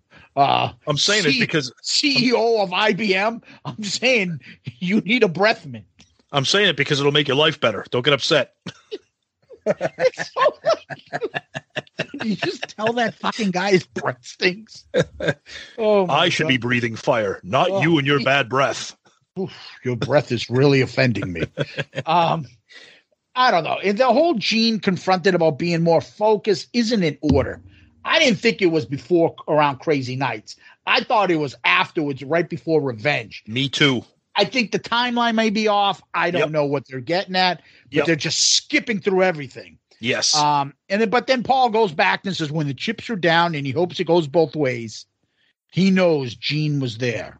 Mhm. That's nice. Uh, Gene agrees that he'll come back, but he'll and he'll step back slowly. yeah, I like uh, that. then- Slowly. Yeah, which maybe that's why they're talking about the timeline that he's slowly coming back, and then Yeah. by the time Revenge, he's all the way back in. Maybe Yep. that's what they're getting at, so they Yep. can skip over those albums. Yep. But then, you know, here comes the sad part about Kiss. They're talking about Eric. Paul says Eric was a terrific drummer, funny. He cared deeply about the band. Um, Gene talks about how Eric was spitting up blood. Eric in the hospital dead at three days after surgery, doing those that home video. It was like breaking your heart. Um, Paul says to think of yourself, not the band. The band will still be there. And Gene says, in hindsight, we always will go forward. Uh, Tommy talks about Eric probably felt that he couldn't get better because someone's going to take my spot. Um, I don't know. Like that part, I try to see it both ways. Like Gene and Paul are trying to keep the band afloat. They're in a, a you know, they just released um uh, our our one of our favorites, "Hot in the Shade." Hot in the Fifteen Shade. songs. You know, Forever got some big play. Here, bands are hot and popular. Hot in the Shade was a big success. They got it. like they got to do something, and I think really to to what they're probably envisioning is all right. So Eric Carr, Eric Singer plays on this. Eric, don't worry about it. Fucking, how many times has Ace been replaced? Who the fucking who played on Creatures? Who cares? You're still in this band. Just get better. Don't worry about it. You'll be back. And I think Eric wasn't looking at it that way and felt hurt by it. But I think to the band, they weren't like, yeah, my career is more important than this guy's life. I don't think they believed that Eric should be taking it that way. They I think they assured him in their way that yeah, you'll have a place, you know, to Eric Carr, he probably felt as though, you know, nobody should be in this band. This is my band. Hold off, you know. Yeah, this this part of the I I, I didn't like this part. Um, I know you can't spend too much time on certain moments in the band's history, but I thought Eric deserved better. I thought it was very very touching to show the video of him in his hospital bed. That was stuff I'd never seen before. I kind of wish I never did see it because I that stuff kind of breaks my heart. I was a little taken aback at the way they kind of wrapped up Eric's story and how Paul didn't really say anything and Gene just said it was very sad, you know, because only the good die young. I'm like, yeah, really? And then and then they ended it by showing the video of Eric mooning the camera. I'm like, I come on, guys. I mean, I know I know you say he was like a jokester and a funny guy that loved to be silly with the guys, but I just I don't know. I just felt like there should have been a little bit more. And I know it's difficult with time constraint. I know I wish I've heard different stories about Carrie Stevens being interviewed for this and that- having it be cut out. I don't know if that's true. I would love the wonderful Carrie to comment on that because I would have loved to have heard some words from her on this. I don't know if that's true. I just feel like there should have been a little bit more about Eric and done in a better way. I wasn't happy the way this Eric story was told. That's just me. Carrie mentioned that she was interviewed for two hours, Yeah. sat down, and um, It was all they cut. Didn't play, they didn't play it. Yep. Um, and then Bob Ezrin talked about them doing "God Gave Rock and Roll." Eric Oh yeah, Singer beautiful. played on the uh, on the song, Yep. and then you know they pinpoint exactly where Eric Carr's singing was on the Yep. track, which was great because he um, he played during that interlude, and then Eric begged to be in the video. Like I don't know why you would use that terminology, uh, Gene. Eric begged us to be in the video. Why don't you say? And then Eric, we got Eric to give. We're lucky to have Eric in the video. I don't know why you want to say he begged you. He had to beg you. That's what I'm saying. That kind of language makes it, it kind of like makes it look like Eric. Like, did you not want Eric in the video? Like, Yeah. you know, and you know they're talking about Eric doing a stellar job. They cut to Eric mooning the camera. Yeah, that And that that was that's I the Eric Carr portion, and that's you know, uh, I know four hours. Where are you going to put all this stuff about Eric? I know. Just do a documentary on just Eric. But regardless, we we move on.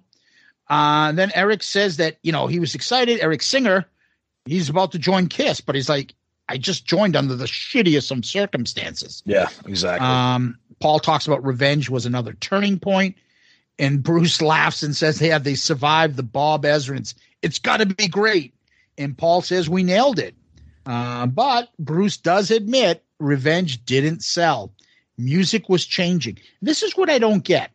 Then Eric Singer says, "I was playing in Alice Cooper, and then he was seeing all like the stadium stuff." And he's like, music is changing. Like nobody was showing up.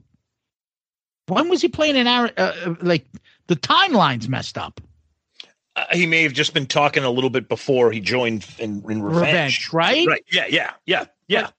I'm like, that doesn't make sense. And then 90s death nail for hair bands. And obviously they're going to go to Dave Grohl and, uh, and Tom Morello to talk about the 90s bands coming in and killing all the hair bands and stuff like that.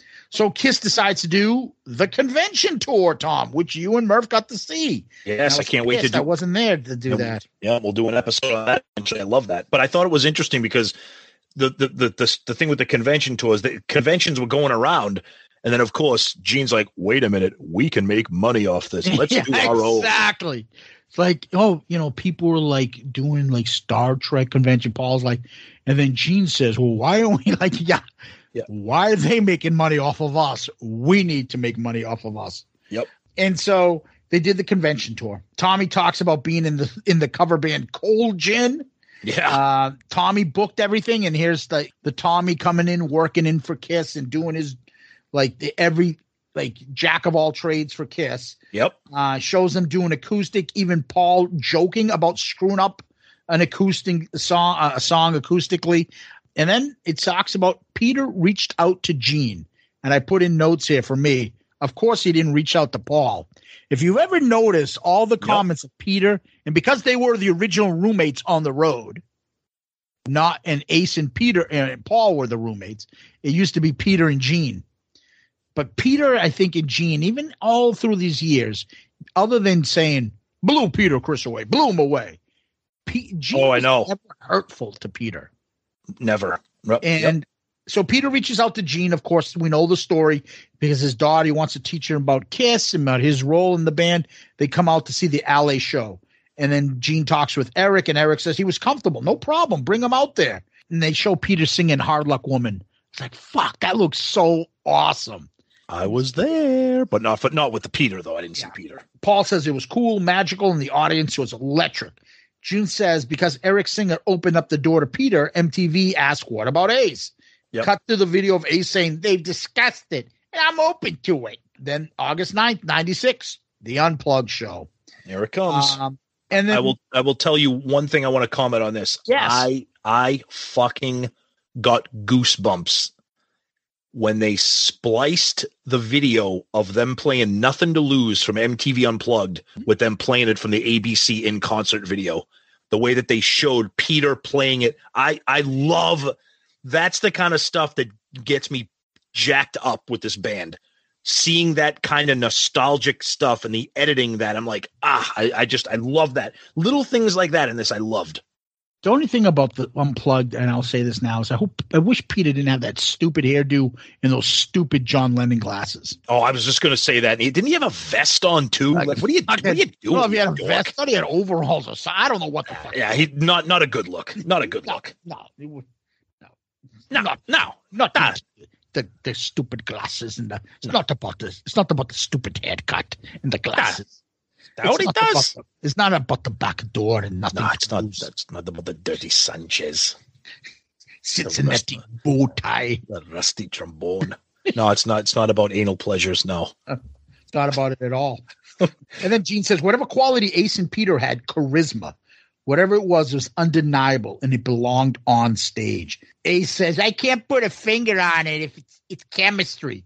Peters talks about he feeling the magic.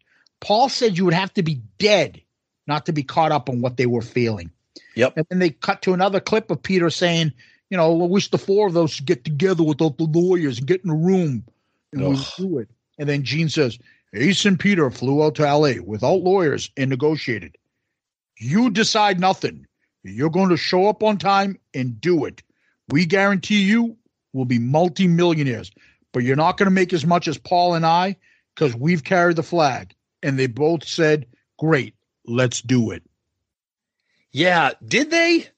Like, like, like I don't know. Oh, I agree at that time because no one knew what they were going to get into. Yeah, oh, no, I, I, know, I know, I know, I know. You're right. The shit didn't hit the fan until a little bit later. It's not but the shit hit the fan. The success didn't come in. They weren't guaranteed Right, that right. success. I think at that point they're like, "Fuck yeah, I'm going to make way more money than I was making when I toured with Mark St. John and that shit band we tried to create." Paul talks about uh, being excited and aware of the feelings of Bruce and Eric, who put their heart and soul into the band. This is another part of this. I'm like, wow, I ahead. did not expect Nope. Paul to be have the empathy of the other bands members. Go. Yep. Go ahead. So um uh Eric said thought he thought when he got the call it was about mixing the last few songs on Carnival of Soul. Paul said Bruce is selfless, a team player. Bruce is like I knew it. but Paul says Bruce took it philosophically and stoic. Surprisingly, it was Eric who was hurt the most. Oh yeah. And then Eric says, I couldn't be more shocked. But it's Gene and Paul's band. They're going to do what's in the best interest of Gene and Paul, not what's in the best interest of Gene, Paul, and Eric. It's the music business, not music friends. That was fucking awesome. I another one I came came out of this loving even more was Eric Singer in this. I'm like, that is honest. That is ballsy. You're telling you're in the band now, and you're saying that he's like, yeah, this is Paul and Gene's band. They're not going to do what's best for Paul, Gene, and Eric. It's music business, not music friends. Yeah. So I've heard all different things, and I've heard times where Eric and Gene are close, or Tommy and Paul are close. But then I've heard like Tommy was Gene's lackey originally. And Yes. then Paul makes comments about Eric that he loves Eric. Like that's Yep. his drummer. Of Yep. all the drummers, he'll probably take Eric Singer by far over everybody. Oh yeah. Oh yeah. But me and you have heard through the grapevine through some contacts of ours and a few different people that during this time, Eric Singer was not a fan of Paul and Gene Correct. and was shitting on them, was Yep. not happy with them. Yep. That's right. Uh, and had no problem fucking calling them what it is. yep. I think that might have been his all I- I think- sorts of things. Yeah, and I think that might have been his way of kind of saying that with that little one liner there. Yeah, yeah. I think he's covering up for if anybody digs up anything like that and says, "Yeah, I wasn't happy. You heard it." Exactly. Yep. Yep. So then they show the cover of, and I'm only mentioning this Carnival of Souls real quick, and they flip to another section. But I'm only saying this because they didn't have time to show the cover of fucking other great albums over the years, right? They didn't even they didn't even they didn't even mention uh Hot in the Shade. They didn't even mention I was thinking Hot in the Shade. I was thinking Rock and Roll and Over and other bands. Oh no no no no, no! But I'm just I'm, I'm just talking about this, this this stuff here. Yeah, they didn't. It's I know. Yeah, you're right. They brought up Carnival of Souls, right? I mean, a couple times they talked about it. They didn't talk Yeah. about it at all about certain other things. I didn't hear anything about Alive II or covers or, or even showing the album covers of albums that were going proceeding. But regardless, they then they go back to the second coming clips. And you can hear that episode on Shout It Out Loudcast. That's true. And yes. the band putting on the makeup again, the band wearing the costumes, the camaraderie, and there's a lot of nice comments from all four members. This is the beginning. Remember how the trip started? oh shit! Yeah. Uh, Ace is saying he felt really comfortable. Paul says it was intoxicating. Uh, Peter says Gene was going through his metamorphosis back into the demon. Uh, Gene says they, uh, well, we can't manage this band. So he got a list of names together, and Paul says, oh, there was only one name, and that was Chip, Chip Magoo. Doc McGee. And Doc is like, if it's worth doing, it's worth overdoing. Gene and Paul back on the couch. And Gene imitates Doc's voice. Gene does good impressions.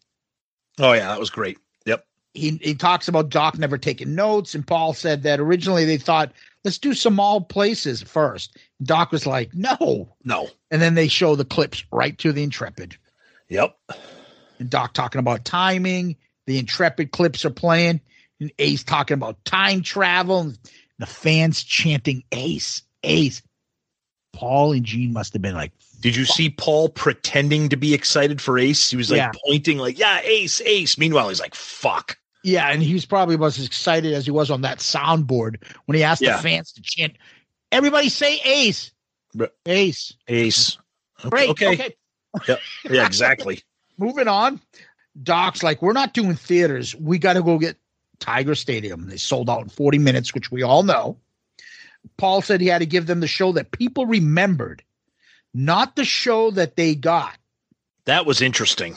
And that is a good point because Yeah. probably like everybody's thinking, oh yeah, when when I saw them, I thought I think it was just like Alive II cover, and they No, played just like on a live, right? Yeah. No. No, it so wasn't. they're like, shit, we're gonna have to sound like that and give them the show they remembered. yep. Yeah, give them the show that they think they remember, not the show they got. Yep. And then they talk about the spring of 96 and Tommy trying to work with those guys. And he says, Paul goes, I remember Ace saying, Why are we rehearsing? I know these songs like the back of my hand. Obviously, he didn't know the back of his hand. I thought it was interesting too, because then, then then they then they they ask because the rehearsals were got, kind of getting a little rough with Ace and Peter, how Tommy was asked to kind of help out, and even they were and they were like even Tommy's like, yeah, not really too confident for that opening show. Like there was like he said trepidation, like they were worried about that performance for that opening show. Yeah. Ace tried to give an excuse when he- they show a clip of him talking. Well, there were so many albums and 10 songs, and now that's like 250 guitar solos. Yeah, okay, Ace. Dude, you- nobody asked you to remember 250 guitar No, solos. no, no. They asked you to remember the same 20 songs you played in the 70s Exactly. and a couple new ones. Paul says it was pretty obvious they didn't, that they've been playing for the last 15 years, but the other two haven't. Exactly. Yep. So um, Tommy was saying how they obviously weren't where they needed to be, and Paul and Gene said we need you to get them up to speed. So he started working with Peter for a week or two. Then he went to Ace, and he said they had a good time, and he, and, you know, and eventually Ace caught up. Then you lead up to the Tiger Stadium, but you're right, Tom. They acted like they were extremely nervous. They didn't know what was going to happen. Doc says that everybody was up uh, uptight backstage, and you didn't know what was going to happen. That's how they lead off to the stuff. And they go, Peter, you could hear the roar. Paul, keep your composure because that's what they're expecting. Kiss, be kiss. Uh, and then Paul says the energy was like a tidal wave. Imagine being there when they No. fucking opened up to do. I remember what it was like at the Garden when they opened up and Yeah. played. Yeah. And that was only about was 18,000 people. Insane live thing I think I've ever seen at a concert when Oh, they no opened doubt. up.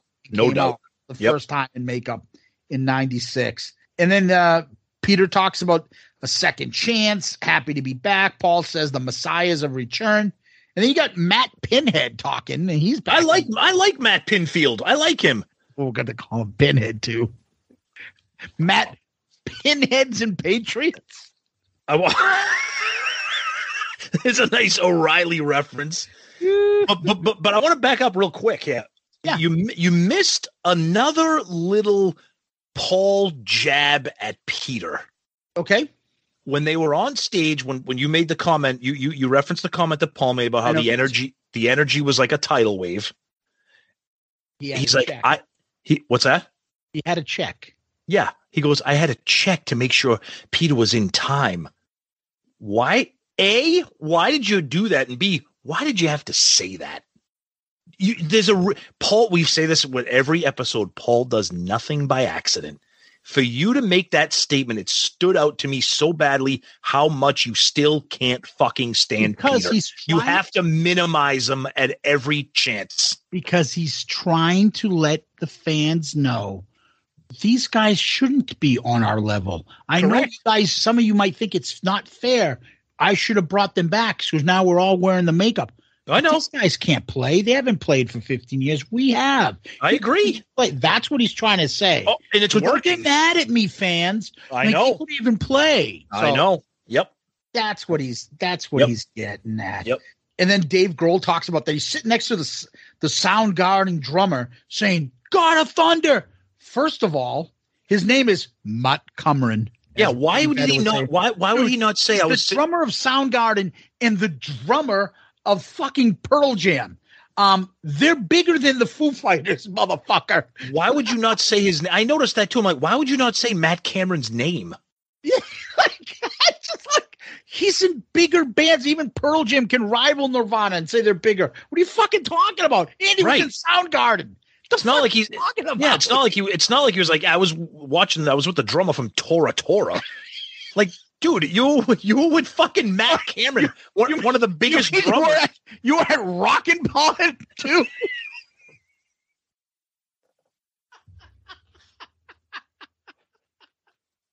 And I was hanging out with the Podfather and Baco. No, dude, you gotta you gotta edit that out. No, You can't say that. what? You can't be. You can't. Don't that do that. has to stay. Don't that do has why why that's funny. dude. th- we're gonna get. Don't do. Oh, see, why is that I- is it mean? Yes, it's mean. I, because you don't. What were we saying that the fucking drummer of Tora Tora? Don't- You should have said Tora. I'm leaving it in. I totally forgot. Actually, by the way, I totally forgot that Tora Tora is going to be at Rockin' Pod. All right. And I wasn't mocking. I was just he's going to be there with the Podfather and Baco.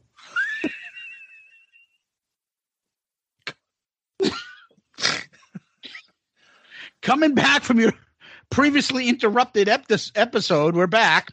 Uh, all right. So maybe he was with a different drummer. Maybe he was with the fucking drummer from, I don't know, Bango Tango, whatever that's called. maybe he was with Carmine Appice. He's with. Well, they'll be at Rockin' Pod. Exactly, and Vinny Appice. But you know who won't be at Rockin' Pod? Who? Us. Us.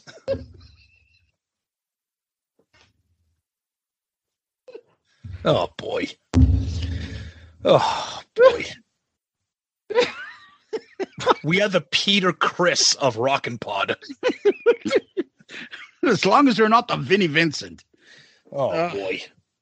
Anyways, God bless those guys. We think Chris does a great job, and all our podcast brethren will have a blast out there.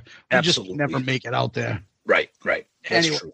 Um, so getting back, um, uh, Thomas, uh, Tom Morello is talking about Ace being the man. Paul's like, they sold out a second show. Let's add another one. And then you get to this is where it's starting to get to. Mhm. Ace doesn't look of it as like, I'm going to make so much more money. This is just fucking line. He's like, holy shit. He starts to bitch. Yep. All those days off on my calendar were vanishing. Lazy Ace is coming out. That was a really glaring statement. He's more concerned about his days off. Yeah. I need a day off of playing one concert. Like, dude, what the fuck? What And- happened in my calendar? Yeah, you can see what's building up. Of course. Paul and Gene are like, dude, we got to strike while the iron's hot. We've never been hotter. Let's fucking make a fortune. And Paul and uh, and Peter and Ace are probably like, dude, we're killing ourselves. We're getting the same amount for every show they probably add on. Why are we asking for more if they're adding all these shows?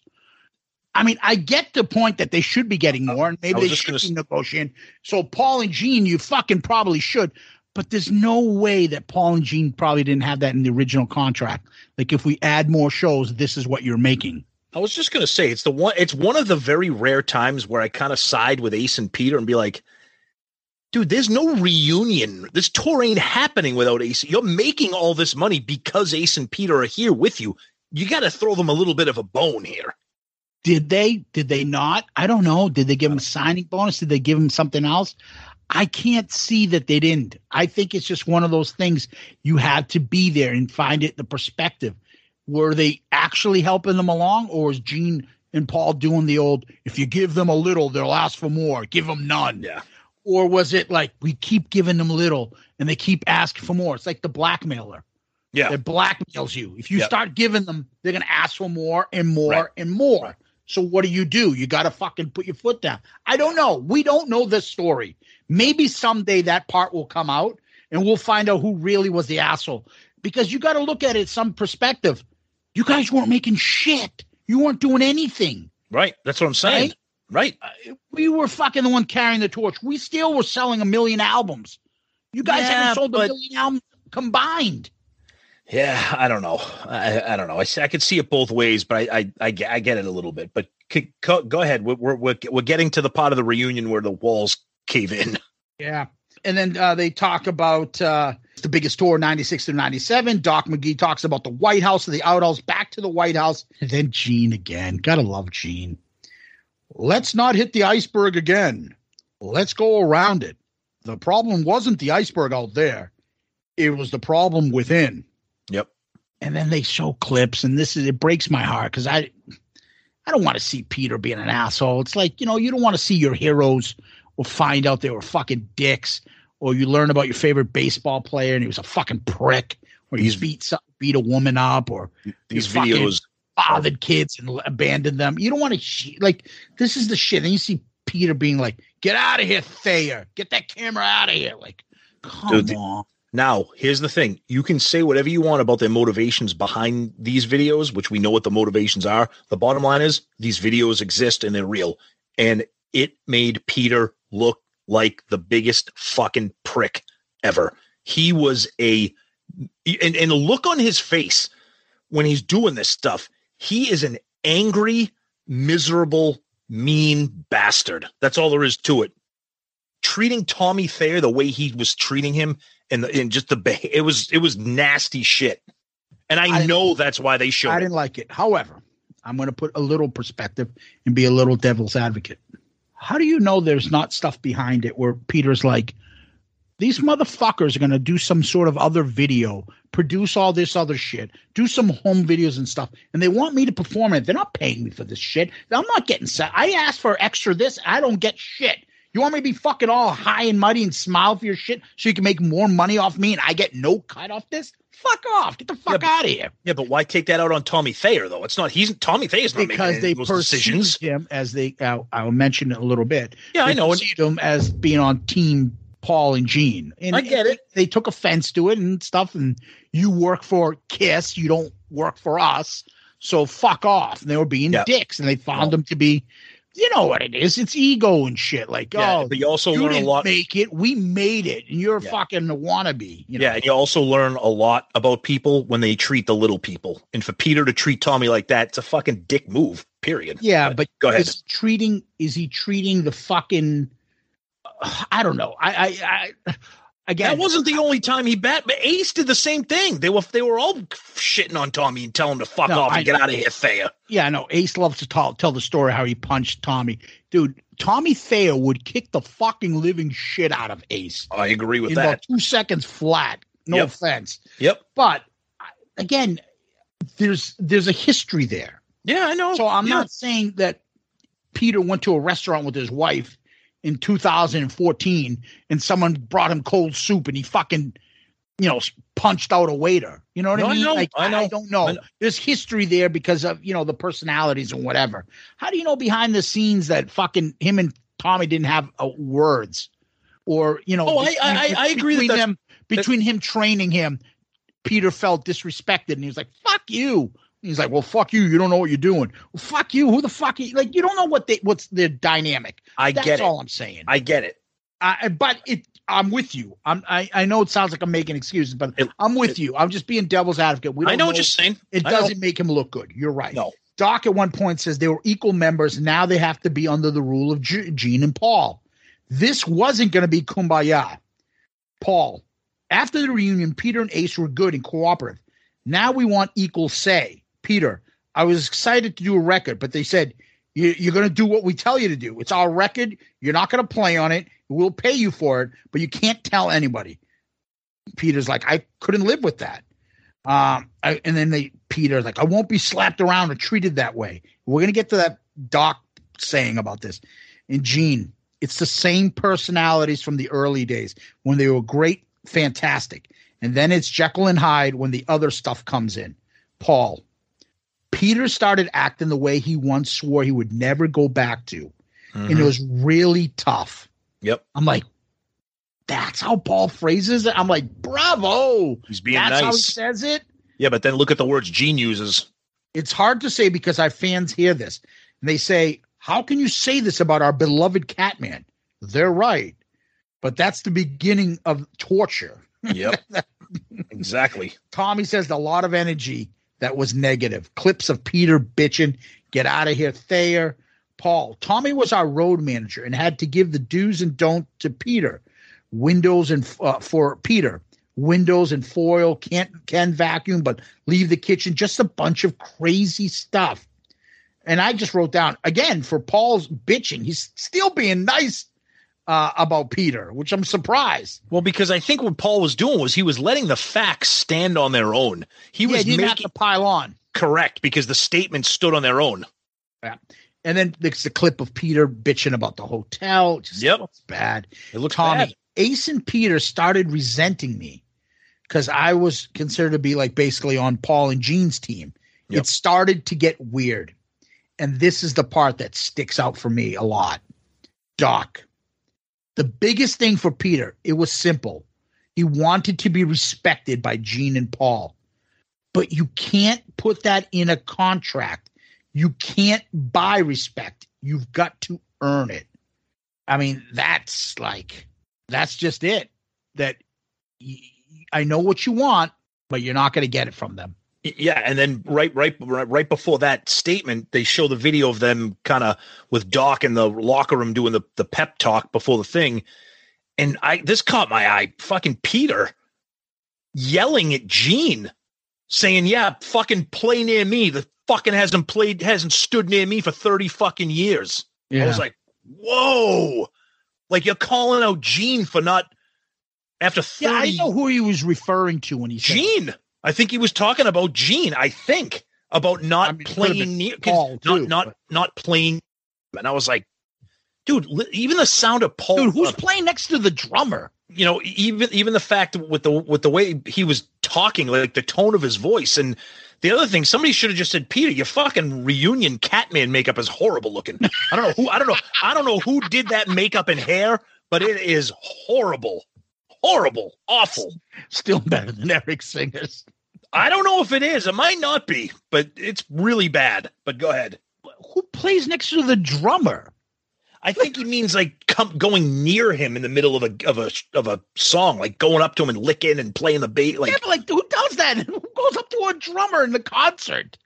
That I think that's always been it. It's not the money for Peter. It's like he still has this Italian fucking kid from New York chip on his shoulder. Like, no, no, no, I'm going to be respected by you two. And you can't fucking just demand shit. You've got to earn it. And he's right. But Peter never grew out of that. I'm fucking from the streets of New York and all this stupid shit. right. And he should have just fucking behaved himself like he did in the beginning. But he started becoming cr- cranky McCrank pants. That's exactly right. Don't be a dick and you'll get respected. Yeah, and you can't put that in a fucking contract. And then, you know, you, you mentioned about him bitching that nobody will play with him on stage. And Doc says Ace's problem is different. And even Peter's like, Ace got crazier as more and more, you know, the tour continued. Um, Paul says Ace became undependable, partially because he was unhappy, and partially because that's Ace. I know. Was that was Uh, this also the clip when Ace is walking down the hall in the wrong direction and they and they're like, "Hey, Ace," and he's like, "Ah!" Like I, I was la- I, I've seen that three times. I think Yeah, it, I laugh. like Ace, we're going on con. He looks like he's holding a drink and like he's walking down the other end of the probably. Hey, we're fucking about to go. What are you doing? I love that. And then the Ace clip, and this is when he starts getting vindictive. He starts being a dick too. All they saw was dollar signs, then another tour, Oh, and yeah. another album, and then a third tour. Um, and Gene writes, Gene says, We had contractual limits. You have to behave, show up on time. You can't use drugs. You know the phrase, so fucking what?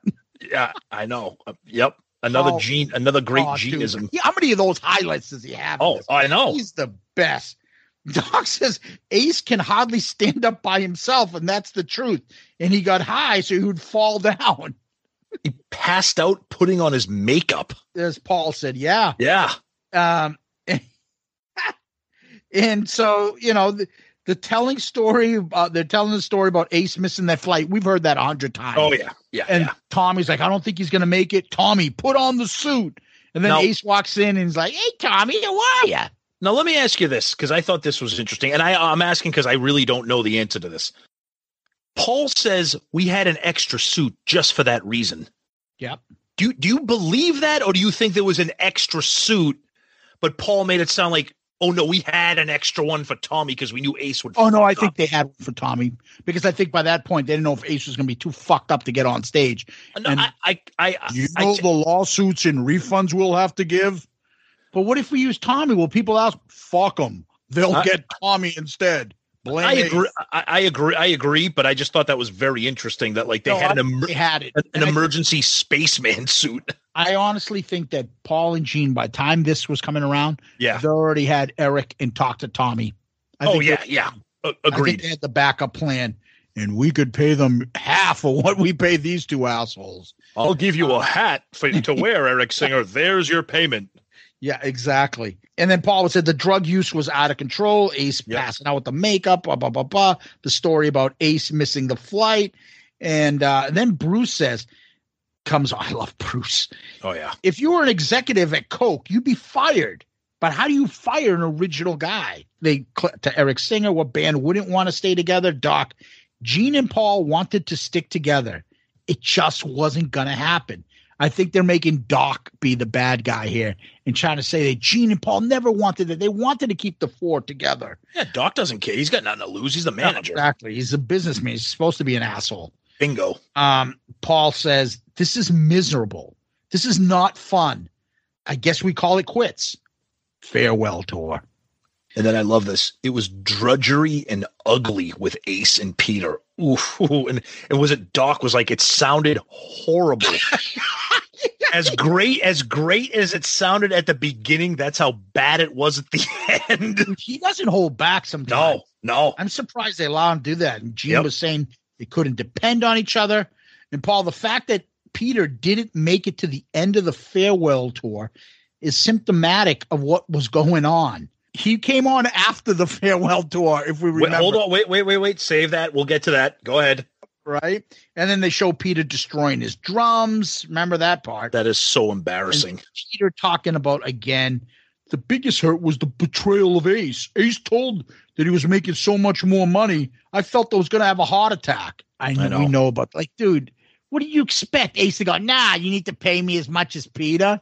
Yeah. That's not realistic. Come I on. This story was ah, surreal for me. Go ahead. Paul, I called up Peter and said, We have a few more weeks left. We can do Australia and Japan, and you can make a million dollars. And he said to me, I don't want a million dollars. I want what you're getting. Ugh, I Oh, can totally see Peter doing it. And that's the, what I'm talking to you about. It to him, it's not the money, it was the respect. You're going to give it to me. I think I'm as much as you, so you need to give it to me. Yeah. Dude, it's not going to work. You have no leverage. None. But here comes the good line. Yeah. Peter, Eric is just waiting to come back. Oh, the audience, the fans will never accept it. Wow. That was Paul uh, says, that was that that was rough. Paul says after all these years, nothing has changed. He had nothing has been learned. Paul is using soft voice, I put. Oh yeah. Yep. Right? When when when Paul said that that Peter was like, "Go ahead, the fans will never accept it." You know what Well- it sounded like when he was like, Oh, Yep. nothing is learned. You know what it sounded like? It sounded like all, bec- all because he's backed up by that in Miami. Oh yeah. You know, my father did business with Hyman Roth. You know, my father the respected Hyman Roth. Your father did business with Hyman Roth. Your father respected Hyman Roth, but your father never trusted Roth. Or the Sicilian messenger boy, Johnny Ola, Johnny Ola. who becomes Exactly. Uncle June. yeah. Exactly. I love God. I God. I never thought after they got rid of Clemenza Oh, that fucking that this guy Frank Frankie Five Hanging there. What's his name? Frankie Five Angels. Five Angels. Pantangeli became such a Pantangeli. great character. What does he say to him before they walk out? Chichi la porta. Chichi. Yeah, they the family had a lot of buffers. Yeah, yeah, buffers.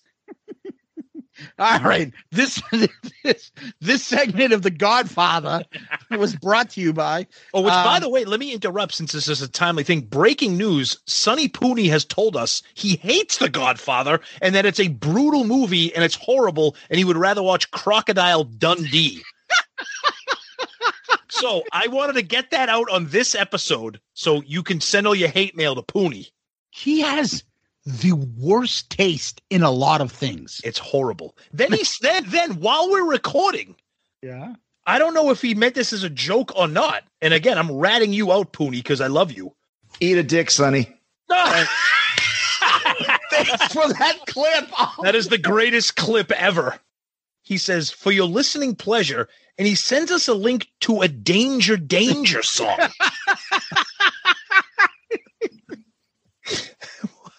Are they playing Rockin' Pod? no, they're playing the Rockin' Pod barbecue out back near the dumpster. Go ahead. Let's get to the good stuff. Godfather. Oh my God. Um, so basically, Eric goes, What am I going to wear? Sure enough, the cat makeup. Now, I thought that was interesting because his look and tone was like, what the fuck? Really? You're putting me in the fucking cat makeup? Like, if people didn't hate me enough for taking over for Eric, Exactly now I'm right. to take over for Eric for Peter Criss. Thanks. Right, right, right. Um, And then here comes the explanation on the makeup. Here he comes. Uh, Paul, someone might say it's disingenuous someone wore wear the cat makeup because he didn't originate it. But what's disingenuous was creating new characters. Gene, the fox, the ankh didn't seem as authentic. Paul, having someone wear the outfit of their predecessor really isn't that calculated.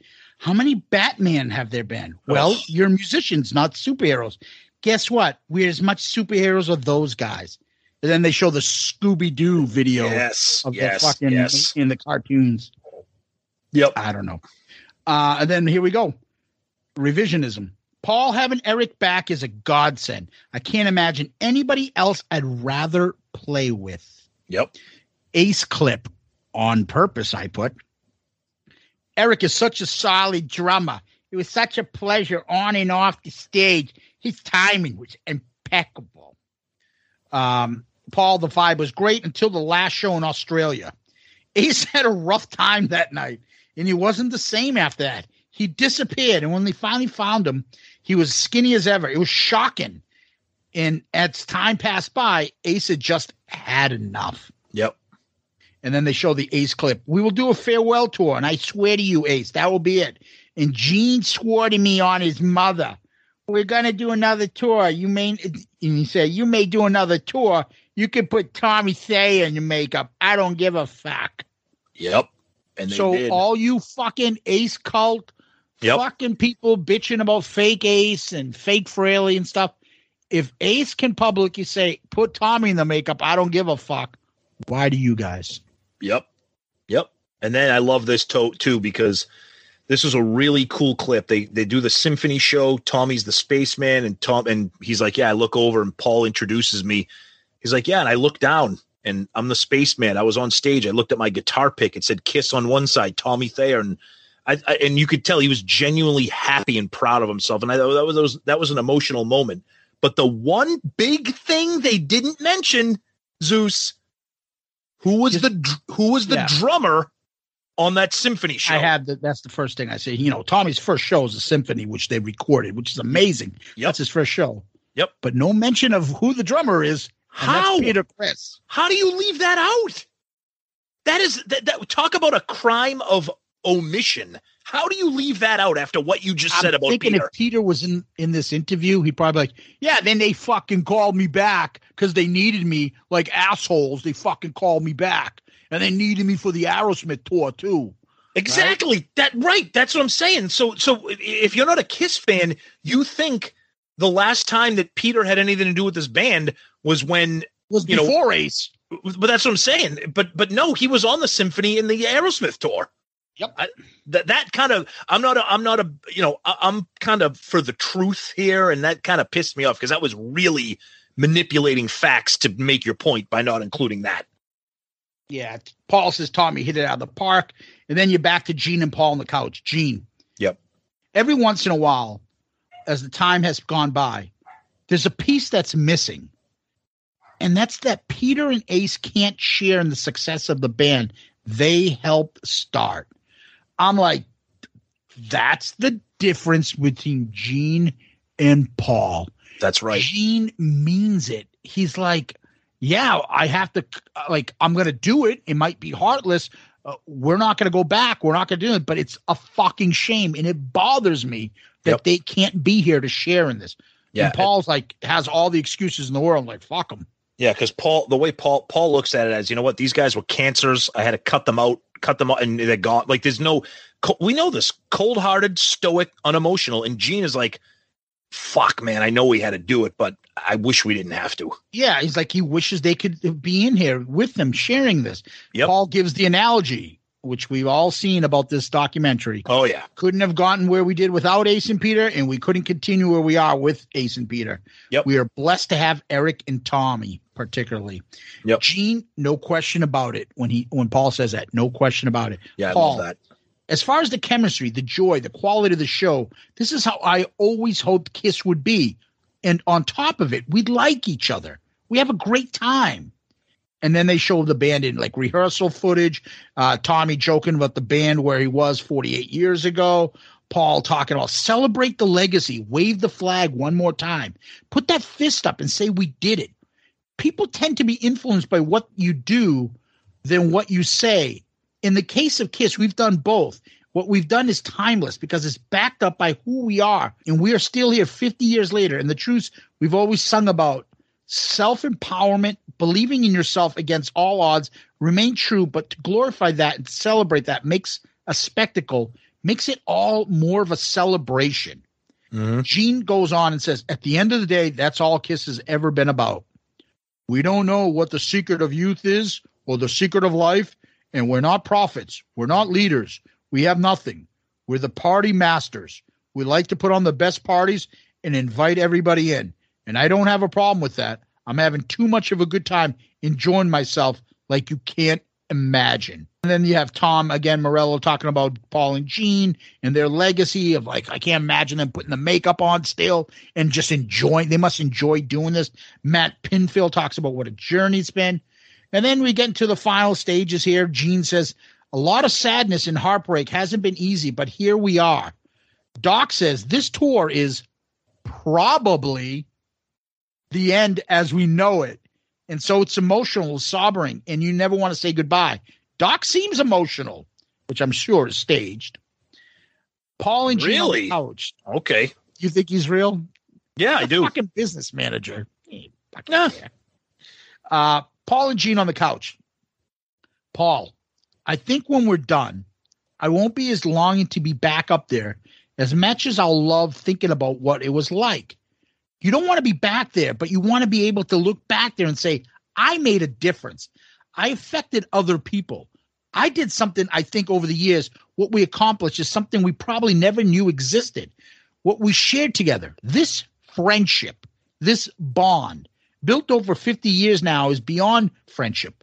It's family. Clip of the band getting back to the stadium. Gene talking about the makeup. It's freehand. You know, no one taught us. And Eric, jo- Eric joking, you taught me. Tommy said, I put the makeup on before the, I knew you guys, like as a kid. And then Paul talks about the show is going to be good, depending on whether sometimes he does the eye, uh, the star pointing right. And he says sometimes he can tell from just that. And then they show the crowd coming into the show. And then we get to Gene saying the last few words here with Paul. I didn't start thinking very much about the end, the very last show until recently. And I think about it more and more. Paul, I think Gene will miss it in a way that may hurt. And the last I will say, Tom, is this comment from Gene. I'm not an emotional guy too much, but I'm pretty clear that when I see the last audience, I'll be probably tearing up like a 12 year old girl. But the kind of emotion that I think was going to have is this just internal gratitude to the fans for even allowing me to be on stage, much less, in my opinion, being the best band that's ever been around. Without the fans, Kiss is nothing, which is why we introduce ourselves for the very first show to the very last show with the words that still ring true for us. You wanted the best, you got the best. The hottest band, and then he says, I'm starting to get choked up. And then it cuts to Tom Morello introducing them in the Rock and Roll Hall of Fame, his speech where he gets all pumped up and he's just about to do some. And then the rock and roll all night montage outro. And I just put in, yes. Yeah, Gene wasn't the only one getting choked up at the end of that. I'm not going to lie. Um, that was a fantastic way to end it. And I love how it ended with Gene talking because Gene's the emotional one. Gene's the one that, that Yeah, Paul will have a scripted fucking story. yeah. A- a- And, and to me, being being a fan since you know since, like uh, kind of earlier at the beginning when we read Twisted Kister's feedback, you know, other than my parents and my family, th- this band has been in my life since I was five years old. And to think that someday they're they're I mean the music will always be around, their you know merchandise and toys and shit will be around, but for, to think that they'll never be performing again, the the ending of this one was a was this one hit me. This kind of reminded me of the fan, and I'll tell you right now, with, with Gene's words and then that that final montage with rock and roll night, that that that was a gut punch for me because it was just like this is why I love this band. This is why it's the, the greatest thing in the world, and I just I can't get enough of them, and that's why I've watched this documentary three times. Yep. Um, but it was a great ending to it, and I, I love how it ended with Gene. I was wondering, you wanted the best, you got the best. The hottest band, I'm starting to get choked up. He never finishes it. No. I'm wondering if he was like, do I say in the land or the world? For those listening, we always say when it comes to that saying, the land. We follow the alive. I Yeah. know It's since world, then yeah. they always do world. Yeah. But I like the original the land. Yeah, me too. So we stick with that. So I'm wondering if he did that on purpose. He didn't say one or the other. Yeah, And then when they show Tom Morello go, the baddest and I screaming, just as he about to say kiss. Yep. And then they cut to dun dun dun. It was sick. The And montage all is the different mon like I'm watching this by myself. Yep. And there are times when I saw the first one, when it ended fucking uh, whatever it ended, 10 o'clock, 9, o- 11 o'clock at night. Yep.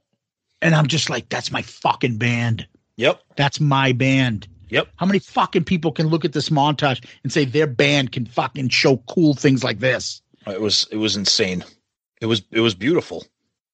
It was, Whether it it's was. Uh, Gene in the Cadillac out the window screaming, Yep. fucking the shit at the MTV Awards blowing up outside, outside Yep. near the Brooklyn Bridge, whether it's the Grammys, whether it's fucking Winterland video, eh, you name it.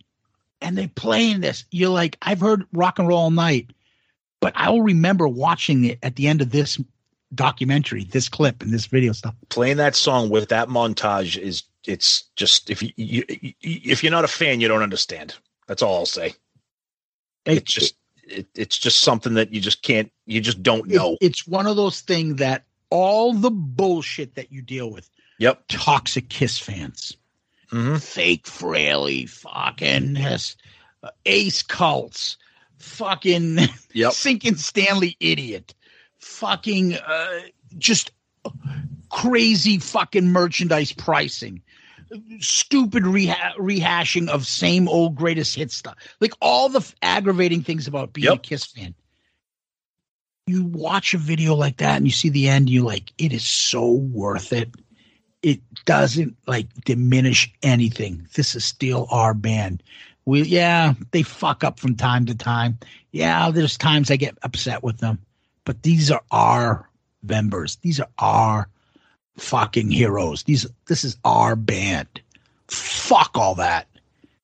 Just I, I agree the way it ended i just I, I got i just i got i got emotional i got it it hit me it really did i'm not gonna lie it just hit me and that's why i'm glad i bought it because now that it's available streaming anywhere i can be like you know what i'm just gonna put this on i'm just gonna have it on in the background it's like a warm blanket like i want to i just want to have it on you know Yeah, and there will be parts of this that we'll probably be quoting from time to time. Yeah. It won't be as silly as exposed or as nostalgic as extreme close up, but there are parts in this that will really get to me. Yep. And that ending montage, oh it was magic it really was like i said if you're not a fan you don't get it you don't get it so anyway, let's get to overall thoughts.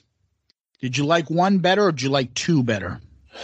Well, it's it's different. The, the like, I, I probably liked one better, slightly, just because it's the heyday. It's the it's the birth of the band and the hitting them hitting their peak.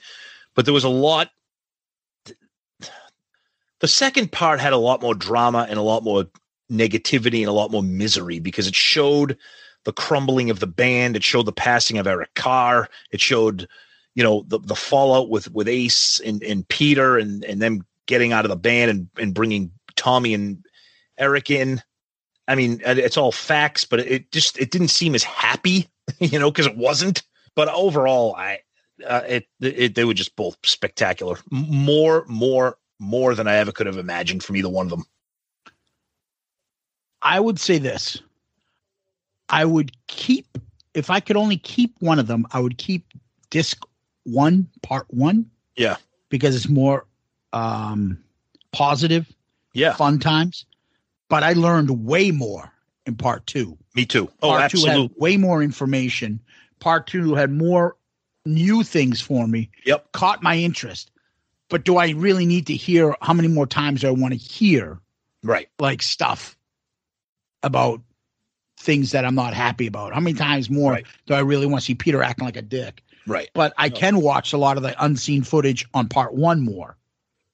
But Right. part two had more information. I agree. Um, so I would say part one, but part two is just a different. Um, Put it this way: part part one was more entertaining. Part two was more informative. Yeah, yeah, that's You a know, good way of putting it. Tom. Maybe put it that way. So, as far as part two goes, uh, l- let me just get these things first, and then uh, then you can go as well. I didn't like the way Vinnie Vincent was like kind of ignored, and that Mark St. John got as much fucking acknowledgement as Vinnie Vincent. I liked Paul opening up about Eric's passing a little, and how Bruce and Eric uh, after Carnival of Souls in the reunion. I, I never expected that. I know they they gloss over the fact that Peter is back after Ace leaves.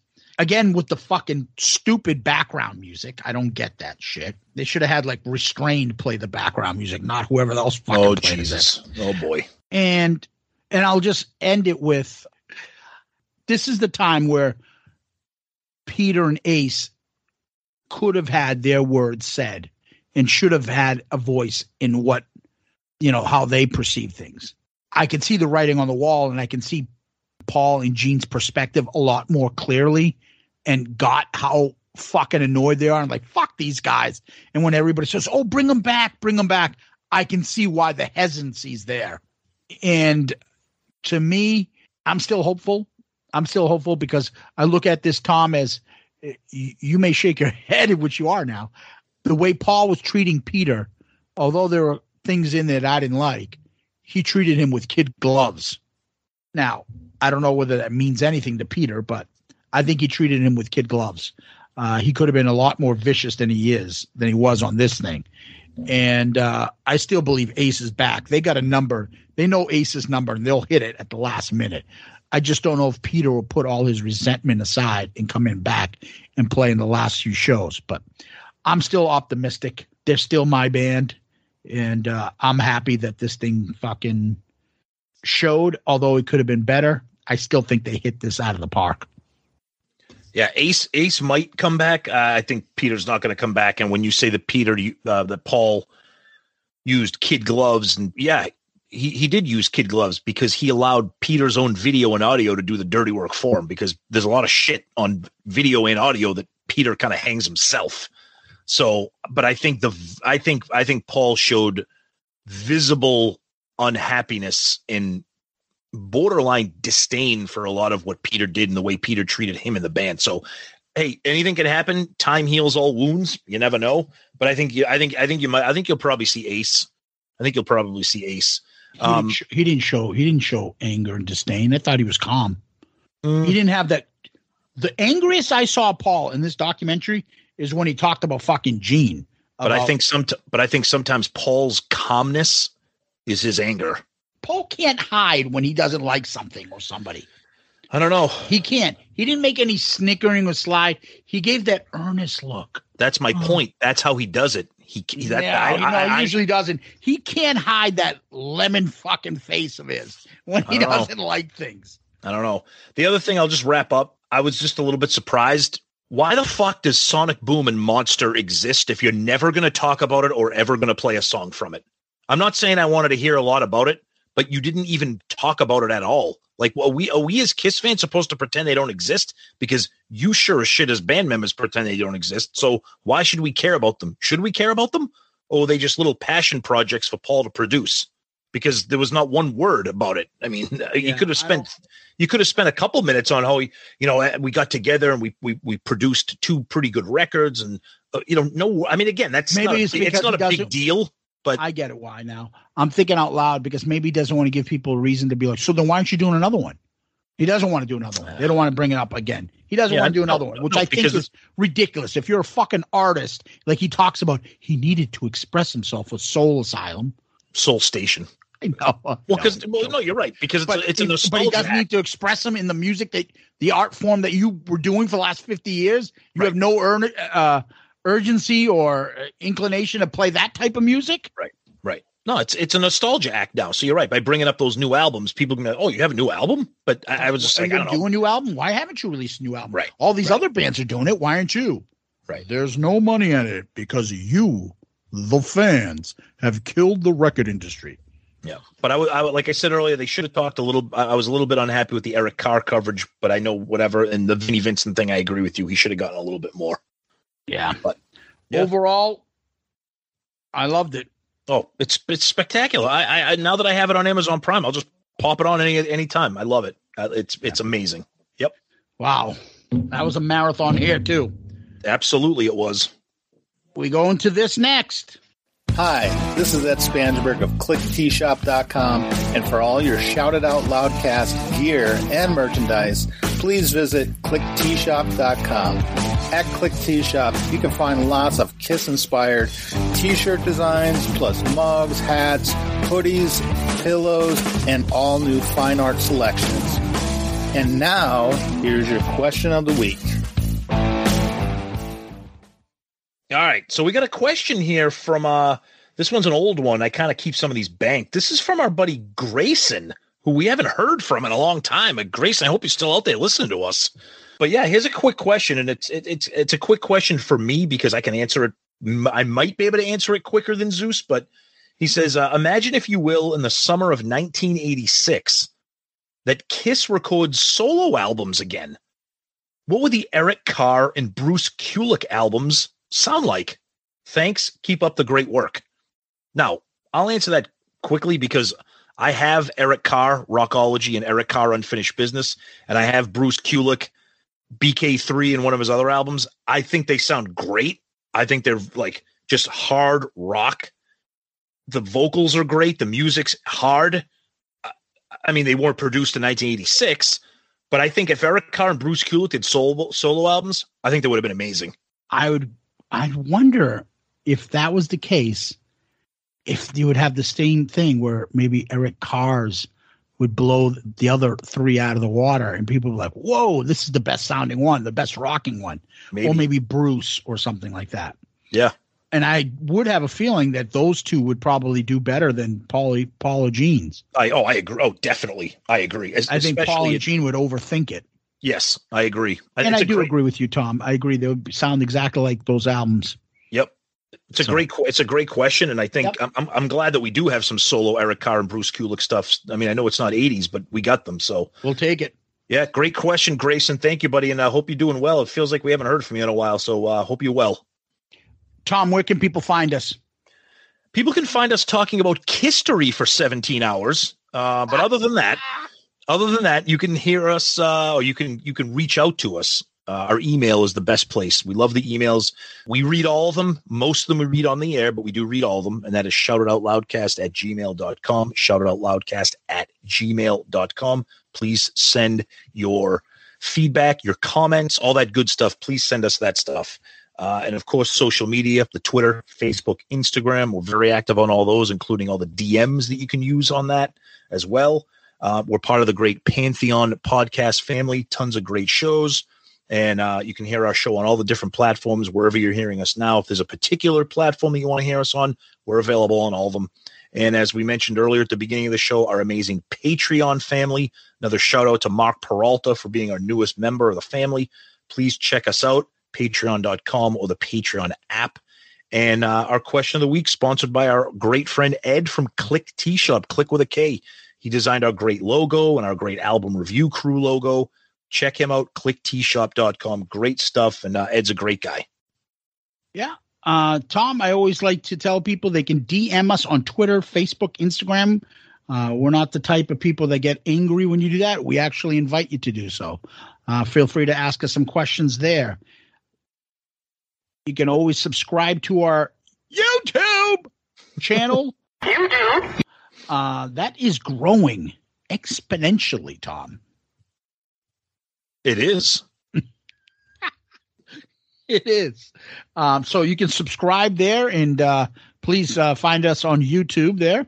And then also we like to tell people to get one give us one of those five star Star? child reviews so uh, people can find us on iTunes. You go to iTunes, give us a five star child review. We appreciate those and it's a big help to us. So if you can do that, please let us know. We'll read it on the air and we'll thank you. Uh, finally, I always repeat the email, and that's shout it out loudcast at gmail.com. Shout it out loudcast at gmail.com. We end our show with famous last words. Tom, you got any? Oh, I do. Where you don't know what you're after, or if something's after you and you don't know why, you don't know in a world without heroes. Oh, oh magic. Song makes me want to cry. Oh, fantastic song. Oh, horrible. Oh, I love it. Oh, well. Oh, no. Tears are falling. Oh, no. Tears are falling. Whoa, oh, oh. Oh, no. Tears are falling. Whoa, oh, oh. I see you cry. then you got to do the little windshield wipers with your fingers, like at the end of the video.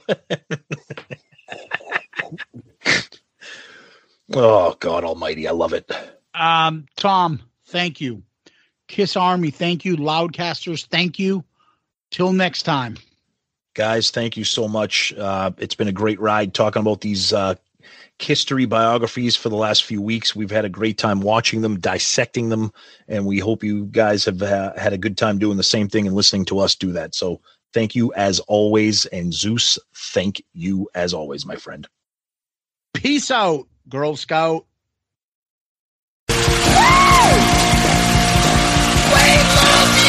Oh.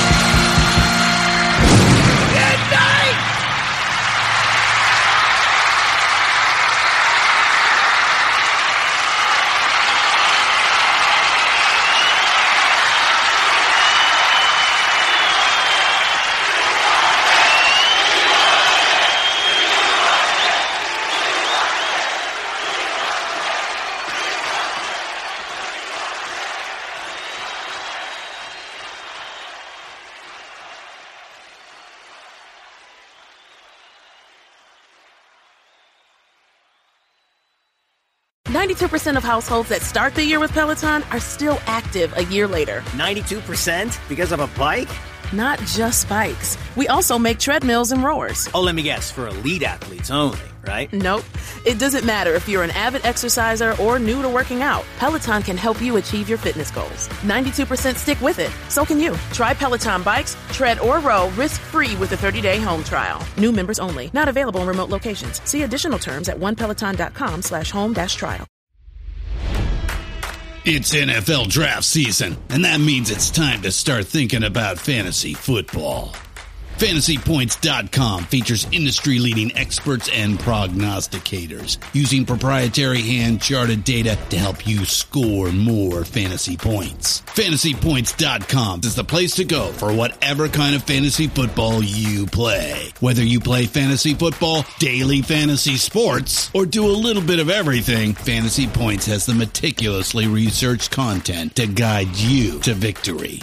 And why wait for the fall? Fantasy Points also covers the new spring football league, the UFL. Join the guru, John Hansen, Scott Barrett, Joe Dolan, and other massive names in the fantasy football universe with an exclusive offer. Use code Pantheon for 15% off any fantasy points package, including the all in package, with access to every article, tool, and data nugget that Fantasy Points has to offer. That's fantasypoints.com and code Pantheon for 15% off at Fantasy Points. Fantasypoints.com. Code Pantheon. Score more fantasy points.